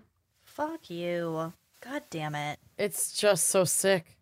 And it turns out that there have been others over the years, mostly other dog handlers. That have done this? no, no, no, who have who were suspicious of Sandra's Oh. claims about Eagle's ability. So they there were other dog handlers who were like, "There's no way this dog is like Yeah. that much better than all the other dogs." Right. Like, wow. Some law Wow. enforcement officials had caught onto her as well, although until Mark David, no one had ever seen her planting evidence, so they couldn't like Mhm. prove their suspicions. But other people got like a weird vibe from her. Well, clearly she'd done it before. Yeah. One deputy sheriff in Idaho recalled becoming suspicious of her when she was called in on a missing persons case and found a perfectly severed human toe in a creek bed shortly Like after. hard to miss when a bunch of investigators have already been Yeah, through a there. fucking toe. yeah. I can get you a toe with the nail polish. If you need a toe, I can get you a toe with the I nail. know. A toe. Who's your toe guy? You're paying way too much for toes. I can get you wholesale toes. Um, Who's your toe guy? So shortly afterward, the body of the man that they were searching for was found at another location, but all of his toes were intact. So this was just like a random toe. Oh Where'd my you get God. the toe? I don't know. I said Our we toe would, guy. I said we would get to it, and like I We don't didn't. have an answer where she got this toe. Great. So She you knows a lied toe to rep. us. she knows a, ho- t- a toe She's- sailor. She clearly has a toe guy. toe sailor. A toe sale retailer. So Retailer. At the time, this weird series of events had not been enough to counteract Anderson's sterling reputation. They were just like, well, I guess she found a thing A from a different toe. case. Good for her. Toes a What toe. are we, the toe police? A toe's a toe. so Sandra served her time and was released from prison. Eagle sadly passed away from heart failure around the time of his handler's conviction. I think I think he had lived a normal normal life for his Yeah. dog breed. Mm-hmm. Yeah. Did they count her toes? I know. Did she cut off sever her one of her own. own toes? Yeah, maybe they're all the bone fragments were her own. I fucking hope I mean, so. I'd Fuck be- this it- bitch. Yeah, I'd be less mad, but It's a lot of bone fragments. So- I'm yeah. still mad. So not to disparage cadaver dogs or their handlers in other cases, but there's there's always people who But- fucking get greedy and fuck oh up. yeah. Greed is a powerful Wow. motivator, as Mm-hmm. are treats and play. Mostly treats. Belly rubs. Snacks. Wow, that was unreal. Yeah. That was bizarre. I didn't see that coming. Dang. There you go. That's my case. Well done. Nice job. Let's hear a Well, quick should we word take- from our sponsors? Yeah, 'cause my case is sad, so you need to buckle up. okay. So I don't know about y'all, but being back into like going out of my house caused a little bit of uh, anxiety in the fashion department. Oh, yeah. I was like, oh, all I have been wearing are pajamas for the last year and a half. and now that's slightly less, you know, socially acceptable. Mm-hmm. And I like to have classics, like easy things that I can grab for a quick, gotta look cute, but feel comfortable, you know, leaving my house to go to the store, whatever outfit. And this is like why Everlane is so amazing because those like simple staples, those simple pleasures are just the best. This is why Everlane makes premium quality essentials that complement every wardrobe at a more transparent and affordable price. I recently got an order from Everlane that I am so in love with. Two things that like really jump out to me because especially in this fluctuating, you know, hot, hot weather, I like something that is just grab and go, really comfortable, like a dress or a jumper. And I grabbed the Luxe Cotton Side Slit Tea Dress in Faded Sage. so cute. It is so comfortable. It is so cute. It's so easy to style and accessorize. It's like a simple classic staple, but it is so perfect. It's such a great grab and go item for like every single day. I'm obsessed. And Everlane has made quality clothing with ethical factories and radically transparent pricing since 2010. So, like, you know, you're going to get the best of the best. They do extensive research and vetting to use ethical factories that provide fair wages and reasonable hours to the skilled people who craft their clothing. So, this isn't like fast fashion you know, one and done, and then it's going to end up in a landfill. These are like beautiful, ethically provided pieces that are going to last you a long, long time. Oh, yeah.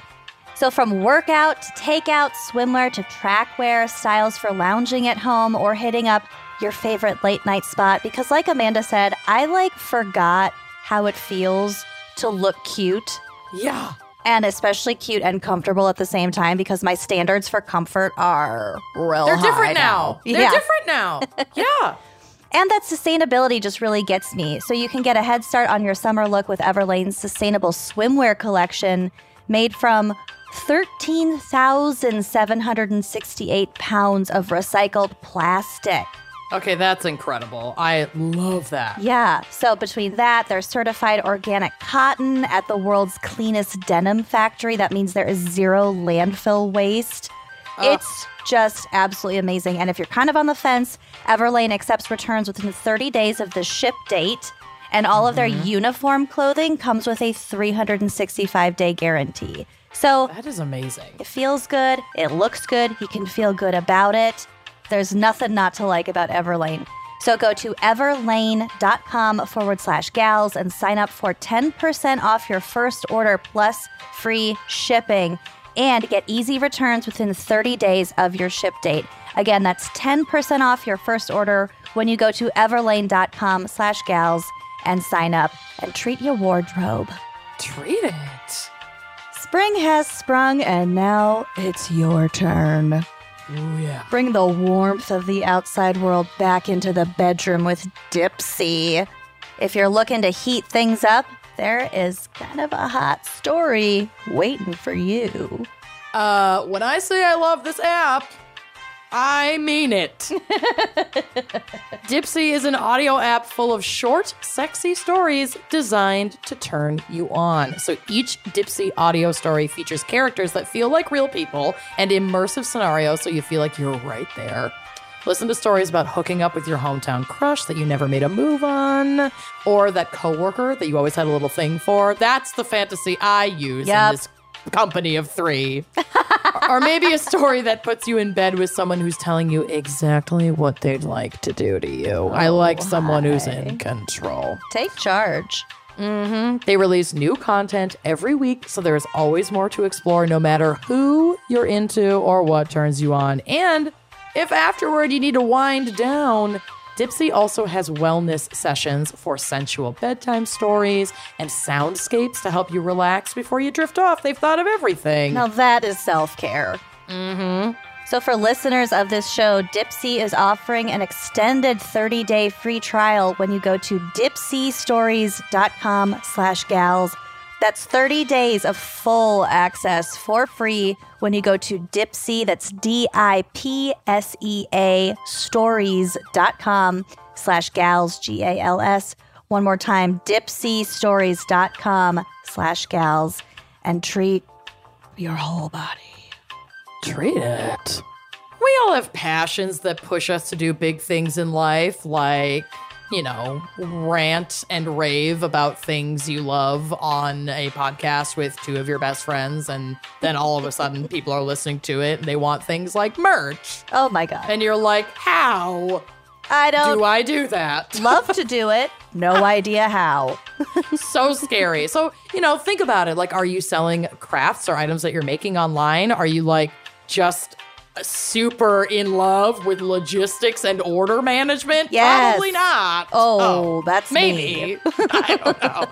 I don't know. Maybe, okay, one person in the world is passionate about that part, and it's Lucy. But for everyone else who's normal, we have ShipStation. They make it easy to manage your orders and get your products out the door so you can get back to doing what you really love. Growing your business and ShipStation is the number one choice of online sellers. You can import orders from any sales channel, ship with any carrier using ShipStation's deeply discounted rates and automate just about any shipping task. So it's no wonder there are over 100,000 online sellers who have chosen ShipStation. And I realize that not everybody is that logistics nerd like I am, but that I think is a big reason why I was so drawn to ShipStation in the first place because as soon as I got rolling, I was like, oh my goodness, this is so much easier than I expected. Getting it Right. up and going. I was I was a little bit dreading it just because pulling the trigger, you know, you ha- you own your own business. It is hard to implement new automations. It it's it's nerve-wracking.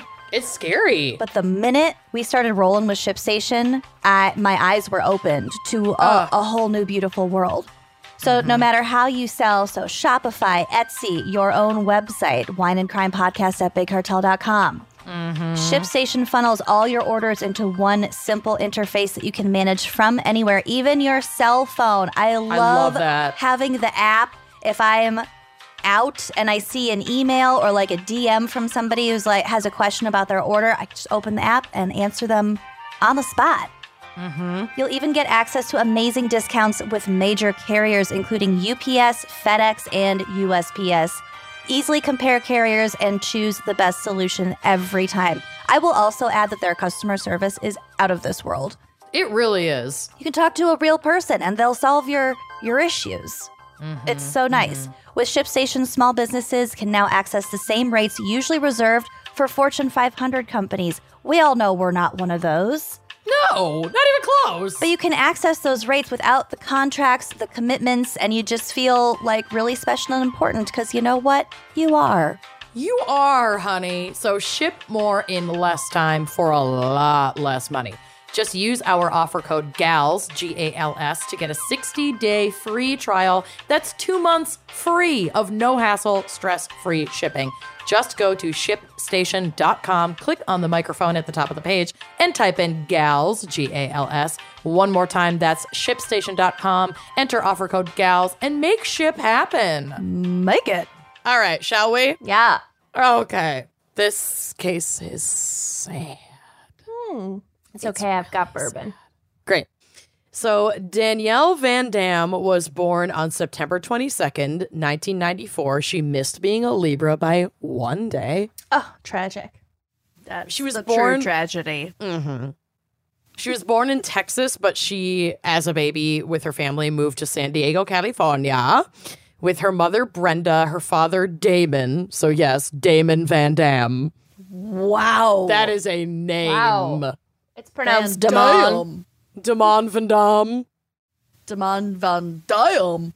Yep. Van Damme, Daniel. She's got her parents and her two brothers. So on February 21st of 2002, when Danielle was 7 years old, her mother Brenda went out with friends for a night on the town, and Danielle stayed home with her with her father, Damon. Danielle got to stay up a little later than usual cuz dad was in charge. So he put her to bed around 10:30 p.m he was tired from a night of kind of like wrangling all three of his kids so damon went to bed around 11 maybe 11.30 brenda got home around 2 a.m with a few of her friends with her so i think there were like five of them that were coming home from kind of partying to have like a nightcap Mm-hmm. something immediately seemed off brenda noticed that the home security system was like there was like a light on it that was flashing when she got inside the door. She and her friends looked around the house, just on the first floor of the house, because they're still they're a little drunk. They're like trying to be quiet. Yeah, because the kids and stuff were sleeping upstairs, but they just wanted to like take a quick check to make sure any first floor doors weren't open or like nothing was missing. Yeah. This is the mom, right? This is Yeah, the mom and her Everybody friend. else is asleep. Gotcha. So nothing really seemed to be amiss other than a door that was like off of the garage that was ajar, but it wasn't like It wasn't yes, the, the door garage was into the attached, house. But It yeah, was it a wasn't. different Yeah, door. so they were like, oh, one of the kids could have left. Like I don't know, that's a door on the side of the garage. Who knows? Mm-hmm. So they, you know, weren't super freaked out about it. She closed the door, the friends left, and she went to go get in bed. So Damon, still sleeping and unaware that the alarm had been flashing, woke up like an hour after Brenda had come to bed. So it's probably around 4 a.m. at that point. He also noticed the alarm light flashing, but it would have been turned off like an hour ago because Barbara turned it So on. it was it was it was new flashing. Correct. But he doesn't know Unbeknownst that. He to didn't know him. it was he didn't know it was on in the first place. Exactly. So Mm-hmm. he saw it flashing and then he did the same thing. He looked around the house, but this time the sliding like the glass sliding door off of like their kitchen to go outside was ajar. Glass sliding doors freak me the fuck Yeah, out. because at night with any lights on, Yeah. everyone can see you and you can't see Yeah. out of them. And then you turn the lights off to like go upstairs. I feel and like then you people can just always see forget to everything. lock them. Yeah, it's not just no. Mm-mm. They Uh-uh. freak me it's a out. clear door. I don't bad. like it. They are scary. Yeah. So it, it was Especially a jar. on like your basement level. I yeah, really it's the don't like ground it. floor. Yeah, hard pass. So he closed the door again, puzzled but like relatively unconcerned because his wife had come home late, drunk, Drunk. He probably was Um, You like, well, know, she forgot to. with some of her friends. Yeah, because he he had like rolled over and gone back to bed. He's like, oh, they probably went outside for like a smoke or something, Yeah. and then forgot to close it. An intruder would need to be standing inches from Zach Mm-hmm. for him to think that there was There was something an intruder, amiss yeah. while like woken up from sleep. Like Right. You his, can just explain away yeah, his everything. first instinct is just always like it's fine. It's wind. fine. It's It's, the wind." nothing. It's fine." it's just a banshee. It's That fine. Yeah. man is the wind. It's fine. yeah. So he turns the alarm button off. You know, again, they're drunk. They messed with the alarm. They left the door open. Yeah. Nothing's nothing's missing. I'm going back to bed. So when they woke up the next day, Danielle was not in her room. the daughter. Yes.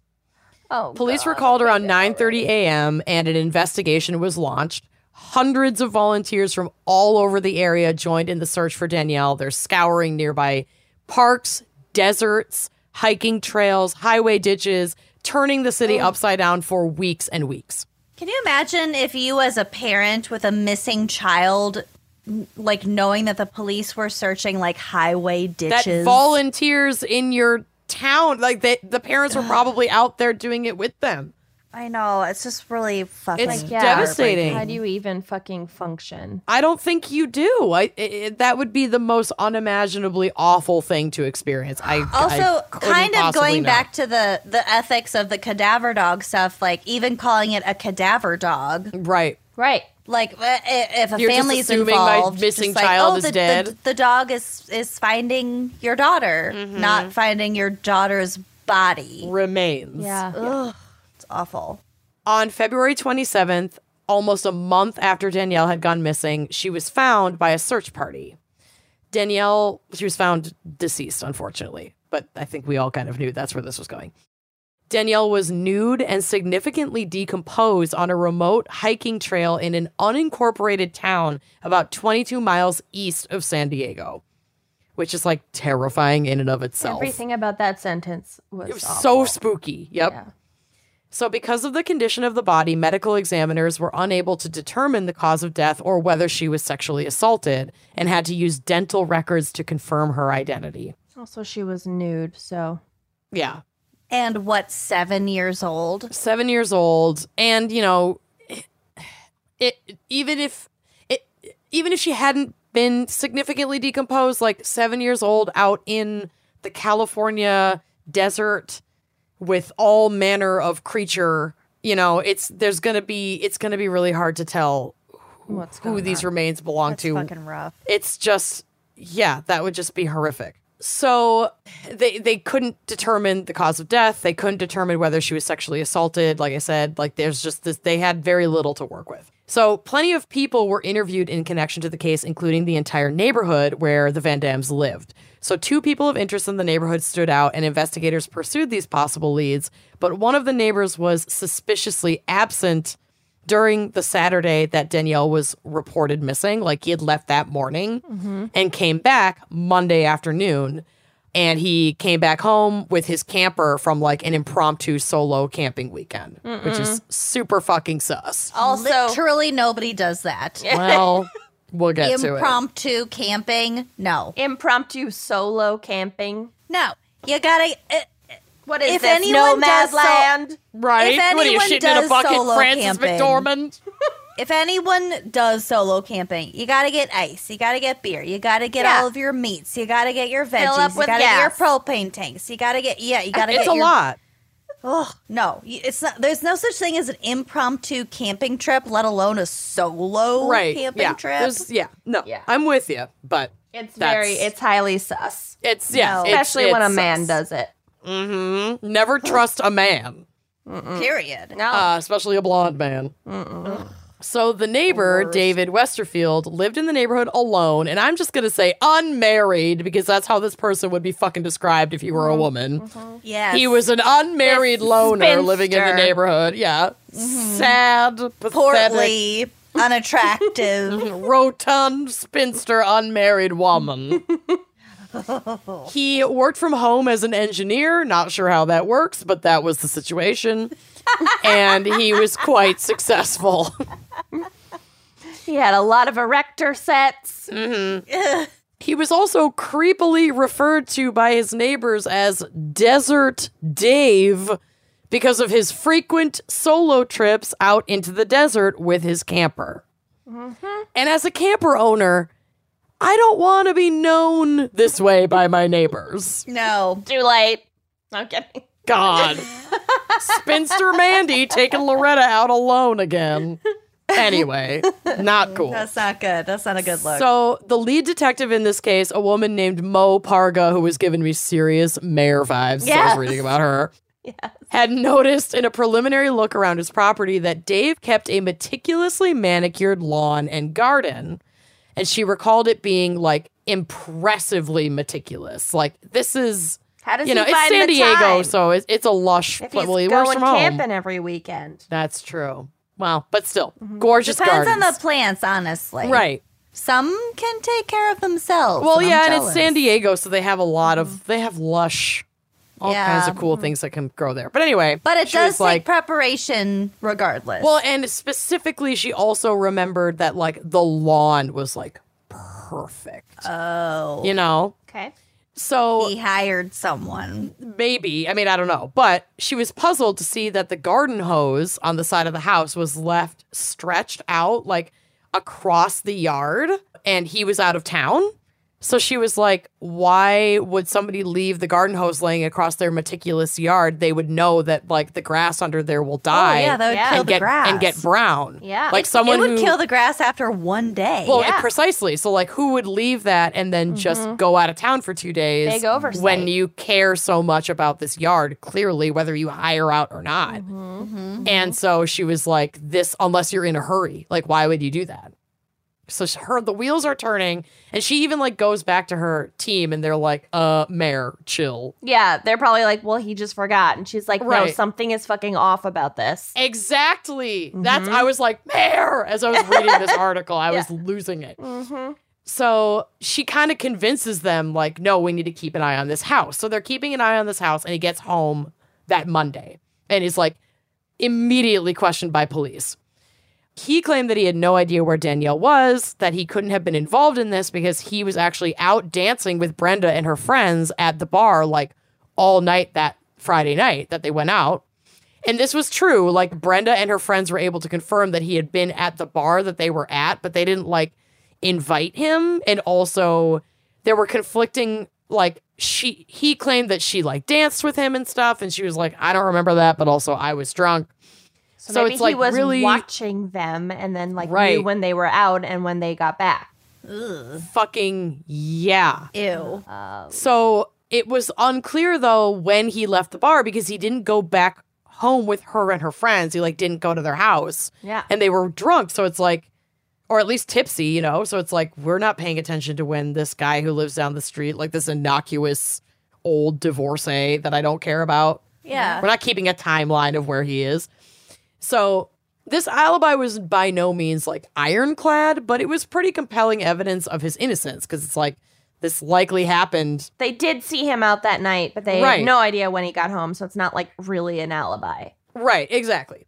So this next part's from Wikipedia, my favorite. Quote On Saturday morning, Westerfield fetched his motor home from another part of town, stocked it with supplies, and left home at 9:50 a.m., which was minutes after Brenda had called 911 to report Danielle missing. So like So like he saw like the cops show up essentially and he probably or Got at least out of like there. he's like he's like kitty corner from them, so if there's if they're running out into the yard Yeah, if there's Oh, yelling, you know, any kind Danielle, of Danielle. ruckus. Yeah. So, or, you know, or he was waiting anyway, because obviously he knew he had taken her and that they're going to figure it out eventually. Or he ha- he was in tune to like a po- uh, like a police radio thing. Yeah. Yep. Could have been. Because that's a thing too. Yep. so, and he wanted to dips- stay to like see the Mhm. terror and Yep. then Or get even, the fuck like- out of Dodge. Yeah, exactly. So So- I hate him. Yeah, he's awful. He later told police that he had driven around the desert and the beach in his motorhome and had stayed at a beach campground, which was later confirmed by witnesses, cell phone records, gas receipts, and credit card reports. He said he had intended to go to the desert, but realized he had forgotten his wallet. But what? There's credit But card yeah, activity, uh-huh. so. So instead, he drove to the campground at Silver Strand State Beach. He paid. He had paid in advance for a two night stay, or I don't know. He either did or he had. I'm not sure. He paid This in is just ad- what he's saying. However, he decided the weather was too cold, so he returned home to look for his wallet. After which he went back to the desert. None of this makes any sense. He's Correct. fucking lying.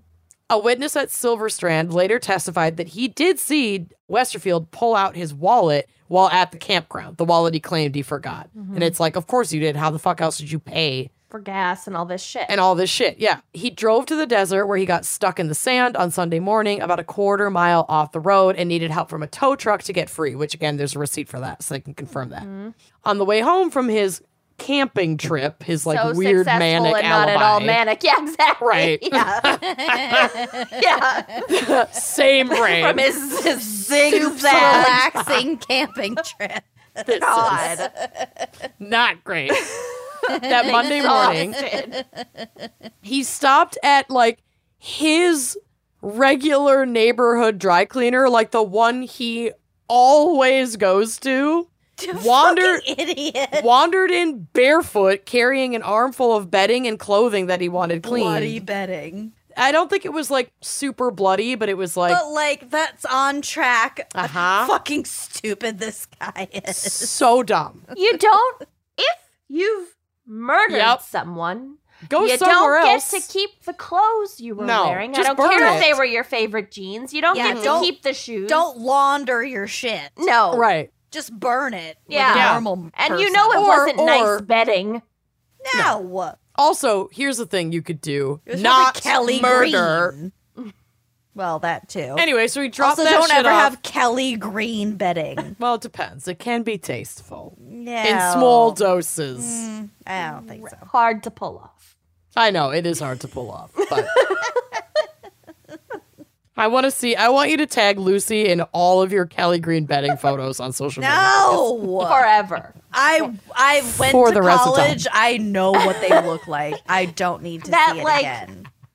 that texture of that like winter plaid. Where like squeaks The flannel, Mm-hmm. winter plat. Yeah, it's like a po- it's like a polyester a fleece. squeaky yeah. flannel, Quote. yeah, fleece. Oh, It's like a You faux know what? fleece. That No. that type of sheet though is so comforting, It's and I so definitely have comfy. some. Not in Kelly Green, but I have some of those like Oh, yeah. fleece sheets from Target because they it's like a warm hug from Oh, my yeah. teens. I Oh, yeah. don't like it. you Oh, I guys. love I it. just Don't like it. Well, that's allowed, but also you're wrong. Well, not on a like unwashed on Oh. Well, the yeah. bed of a man that you're planning on spending, I don't know, an hour 45 with. I didn't say a that. tight hour 45. it's I'm an adult. They're clean. not a great, no. Yeah. No, and they've been washed once a Yeah, year when their many mom comes to visit. As like a Okay. clean, sterilized, nostalgic thing, sure.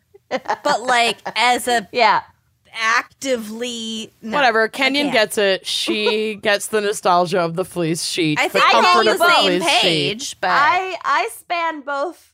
I agree with both of you. if you're on a tight hour 45, That's a no from me, dog. I have a class to catch. Yeah, just like every bit of sand and dirt that your bare That ever feet was, that's attracted. ever Coins. existed on just- campus. It smells like coins oh, God. somehow. Oh. Your bedding smells like spare change, boy, you gotta clean it. and Why it's is that not from so- the laundromat. Why is that so specific to dirty college sex Oh. sheets? The Yeah, smell of dudes- pennies. because dudes Yeah. don't have their purses or their wallets. They keep their spare change in their pockets. They they pass out in their Yup. sheets. Their Yeah. change falls out, and then they wake up shirtless with coins stuck to their back. yes. And then they take a shower, hopefully, and then the coins just fall off in the tub. Yes. You hear a clinking. That's coins falling off. You know he has Kelly Green faux polyester fleece sheets. Yeah. Where's the lie? Oh, oh, it's bringing me back. It's real, y'all. Jesus, it's take real. the wheel. he has a bunk bed. Oh, I'm a cadaver dog. you are of memories We've of all been every Oh, there. boy I had sex with at Kenyon's college. Amanda did the rounds way more than I did that first year. Yeah, Hey, I was I only heard the around that. I stories. was only around that first year, so I really had to make it count. I came the second year. I did a quick cleanup. Oh, God. we, we did. We did well. we did work at Kenyon's college. it was pretty great. It was it was a very it was shooting fish in a barrel, honestly. It really was. It's not like it's hard. It was shooting fish in a rugby barrel, that's for sure. Oh my god, we used to be young. I know. And Remember smell. when we didn't have to take aspirin every morning? Remember when I didn't need were the glucosamine for my right knee? like a like an elder dog. Adis- a- Apodicere. Oh god. Okay, I got to Okay. keep going. Cadaverine. I am sweating so much thinking about coin sheets. I Okay, I'm can't. sorry. It's a reality. I'm sorry. It's real. It's a reality. Anyway, so David had conveniently left out that he wandered barefoot into his own local dry cleaner on the way home. Not suspicious at all. Um, Yeah, I would like just- immediately call the police. well, I'm Yeah. pretty sure that's what happened. But anyway, so Mo, that the lead investigator, Mayor. Mayor, asked Mayor. asked if she and her partner can like take a look around his house. She assures him that all of the neighbors are being questioned, all of their homes have been looked at. Like she's trying to Calm, You know. set him at ease. Yep. Set him at ease. And You're She Jeff, gives- not our prime suspect. yeah, it's for everyone. And she's like being all nice to him. And I didn't write this in my notes, but I remember reading this in that article that made me think of Mayor of Easttown for this woman, where she was talking about how he like hit on her and like asked her to dinner.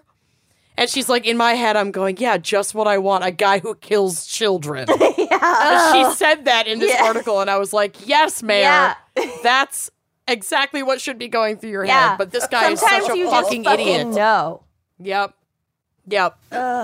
So he lets her come in, and she said in an interview with the San Diego Union Tribune, "quote I go upstairs, and he shows us his bedroom.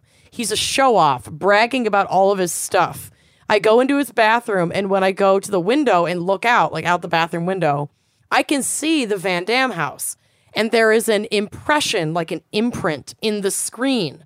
I fit my face into the impression. Like He had been pressing against it and left a nose print Oh, yuck. in the screen. Ew. Oh no! Isn't that horrifying? Oh my god! I have.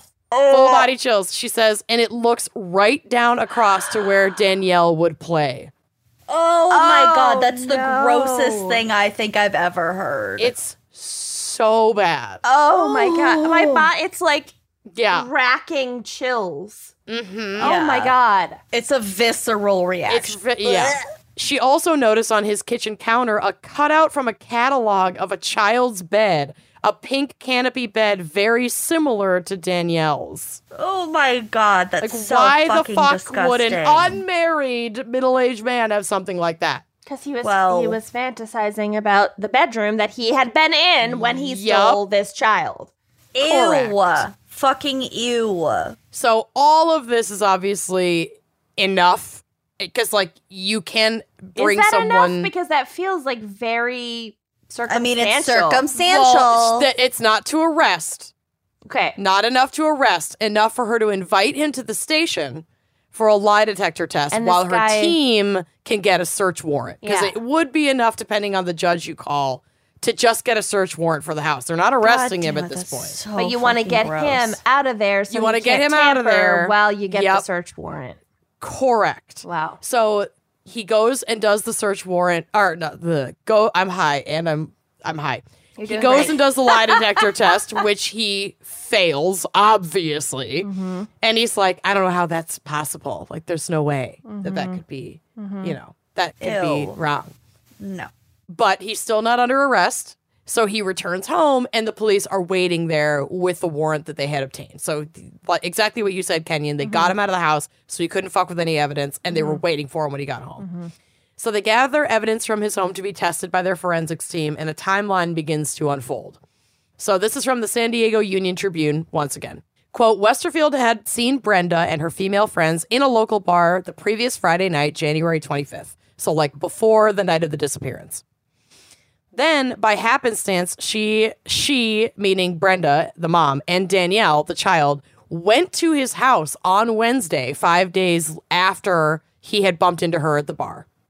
They were selling him Girl Scout cookies. Oh my god. So they were doing like a d- random door to their door to our neighbors. I neighbors. did Yep, their that. neighbors. Yeah. Mm-hmm. Well, yeah, it's not like random, but it is a door to door, like Yeah. cold calling your neighbors. Yeah. Standard. During, oh. yep. Oh. He invited them in, and I mean, at least like she's se- okay. She's seven in her neighborhood. My mom would have been like, "Yeah, whatever, go sell Girl Scout cookies."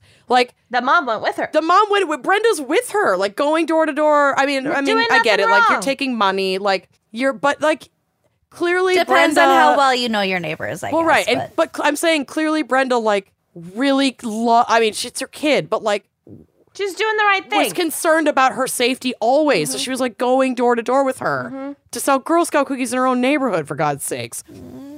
So they're there, they're selling him the Girl Scout cookies. He invites them in and he asks Brenda, like, why she hadn't introduced him to her friends at the bar when he saw her there five days I earlier. don't fucking know or care about you. You're just my neighbor. yeah, bind your own, idiot. During the conversation in his home, and probably like because he was probing her, she happened to say that she and her friends would probably be at the same bar that upcoming Friday, February 1st, for a going away party, providing that she could get a babysitter for Danielle because Damon and the boys would be out of town. Consequently, when Westerfield observed Brenda and her friends at the bar on Friday night, he soon left, presumably to prepare Danielle's abduction. We can only guess what would have been the fate of a babysitter had that been had that person been there.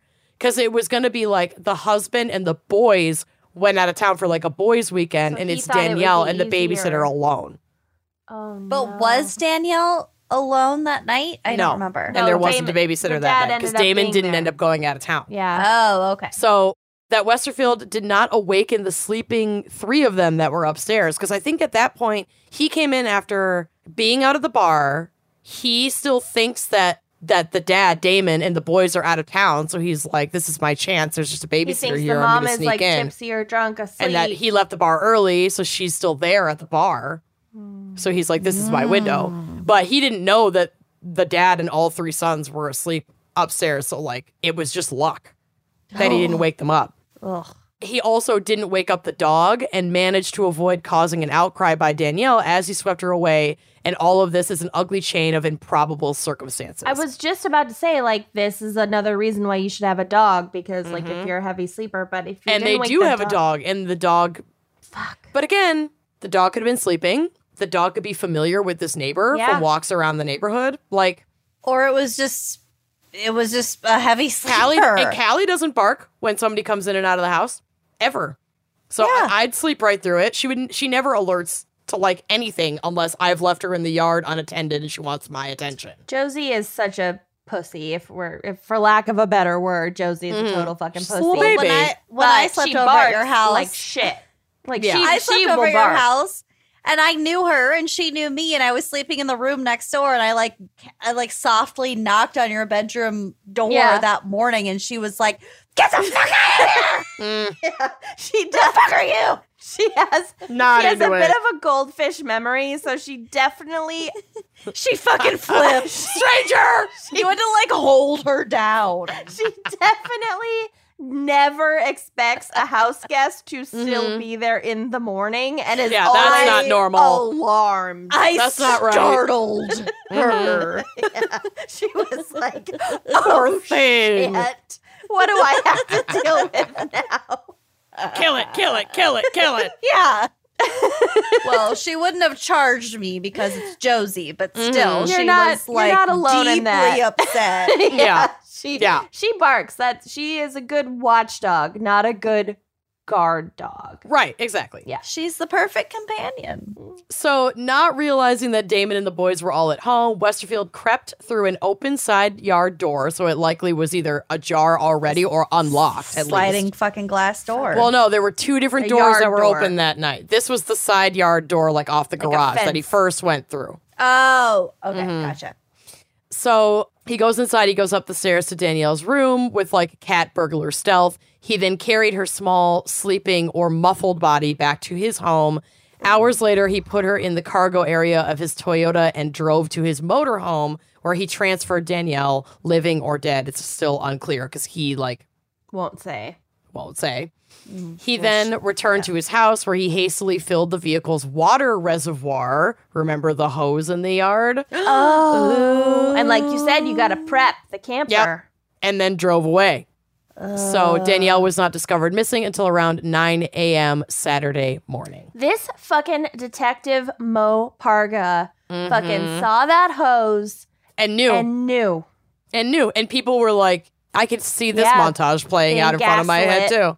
Yep. And the neighbor, fit, the neighbor saw the hose initially, right? no, it was it was Mayor. It was it the, was the Oh, investigator. there. Okay. Mhm. Wow. Yep. So the clothing and bedding that he had dropped at the cleaners was confiscated, and on it was DNA matching Danielle. Her blood was also found in his RV, along with hair that matched the family dog. Now, this is where I am going to tell you all that Kenyon, I tried so hard To find that case. to find that The case. pug case. Yeah, I tried so hard too. And Lucy is my witness. We saw that episode of Forensic Files and it has been wiped from the internet. Yep. No. And so- really?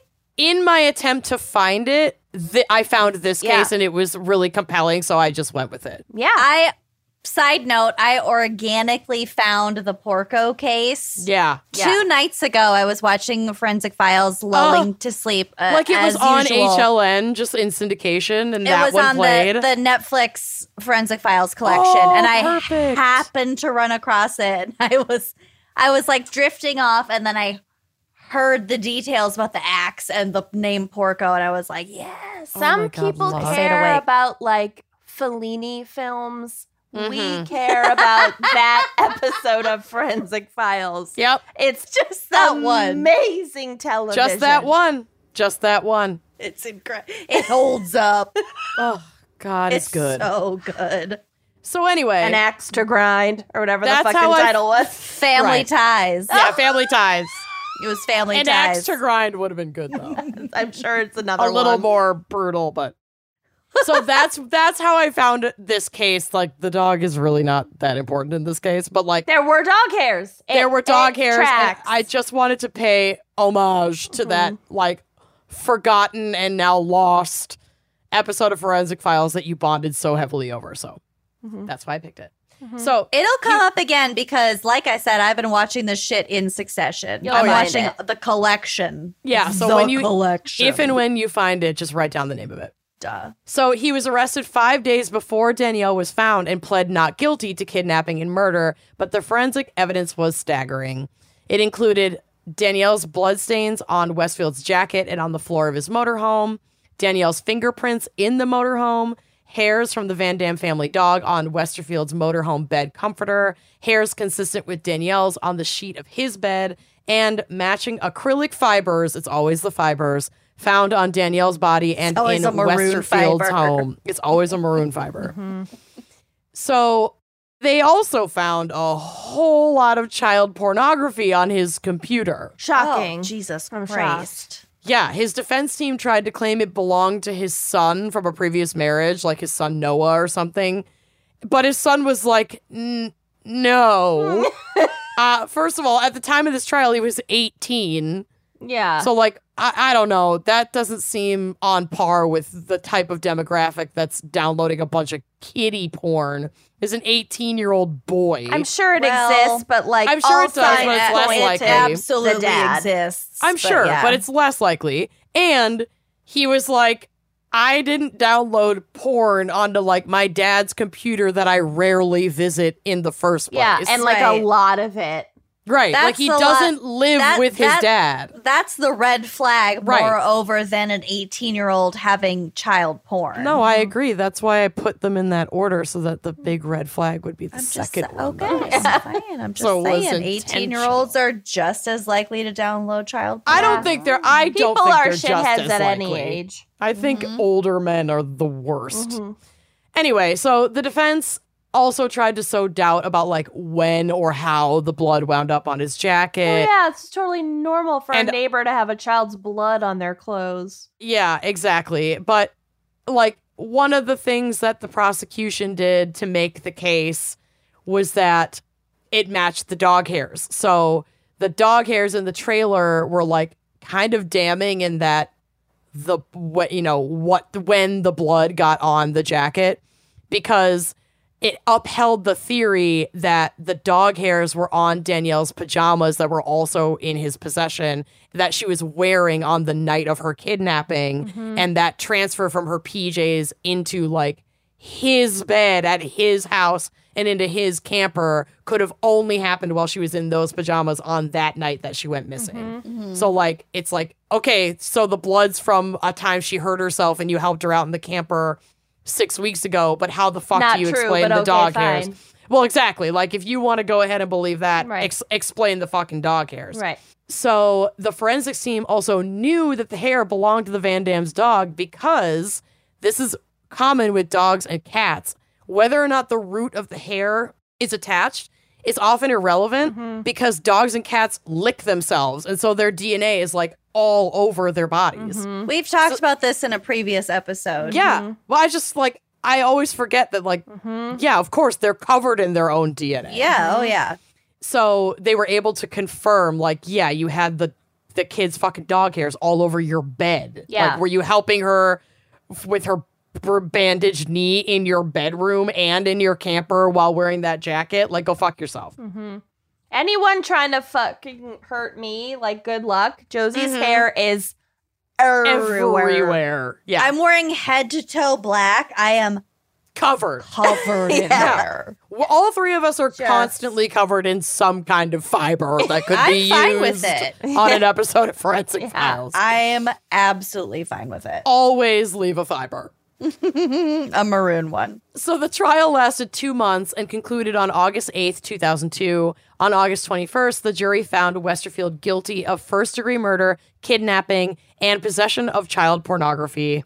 And this whole thing is so sad, but this next part is really fucking weird and gross too. So here How we could go. it possibly get worse than This guy is horrifying.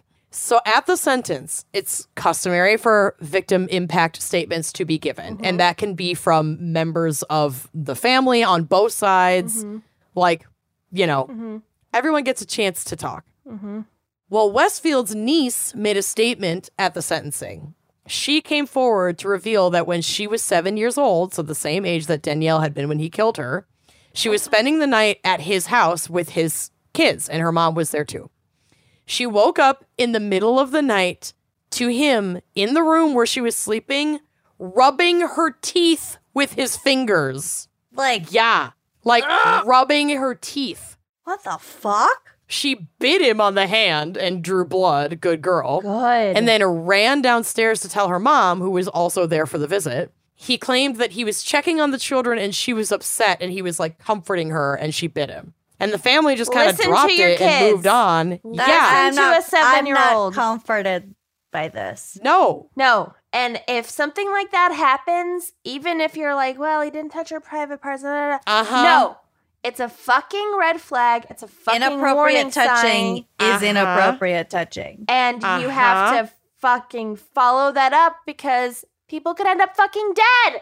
Yeah. I mean, that's literally right, what I wrote. I'm like, kids say weird shit, but maybe if your kid runs downstairs screaming that her uncle was rubbing her teeth in the middle of the night, Follow you it just up. you Yeah. investigate you that one. follow it up and you Yeah. don't listen to weird uncle desert dave Uh, Yeah, who was like Ugh. i was comforting her you know what don't fucking comfort my kids yeah, if they're no, upset not your fucking place call to me. comfort yeah, them. Yeah. Exactly. It's just, I just, it's, I can't. Ugh. So gross. So at sentencing, Westerfield was given the death penalty, and he's still on death row at San Quentin State Prison with pending appeal. He'll likely never be put to death because of the moratorium on executions that was established in California in 2005. yeah. So yeah, he's still there. He's still alive. I just I, I found this pretty interesting. The Van Dams sued Westerfield, who settled with them like outside of court, but had to use like his some insurance and like his car, RV, various assets to pay the Pay over four all of hundred. it. Mm-hmm. Well, yeah, to pay an over four hundred thousand dollars settlement to the Van Dam family, which is great. Never enough. You can't you can't buy compensate a new that child. Yeah. But part of the settlement was a clause that prevents David from ever profiting from this event. So he can like never publish a tell all book. He can never do paid interviews, television, like can't do that. and i think Good. that there are All laws of those deals should include that clause. I agree. I think that there are laws in some states that also prevent that. I don't know if there's a federal guilty law verdict. now. Yeah, that that Yeah. also prevent um, convicted felons from profiting from their crimes. But It maybe should it's be state by standard. state. I don't know. Yeah. It should be standard. Like, you don't get to fucking ever profit. But again, like, another sad thing for the family, and not that the family's, I can't speak for a victim's family, and I never would Imagine Try. too. Yeah. Right. But he, since he pled not guilty and he's like still sitting there on appeal, he has never said and likely never will say exactly what happened to that child. And so, because of the, the condition she was in when she was discovered, like, no one is ever gonna know what her last moments were like. And maybe that's for the best for the family, Yeah. you know? they but might like, they might not have everybody- any burning desire to Right. know.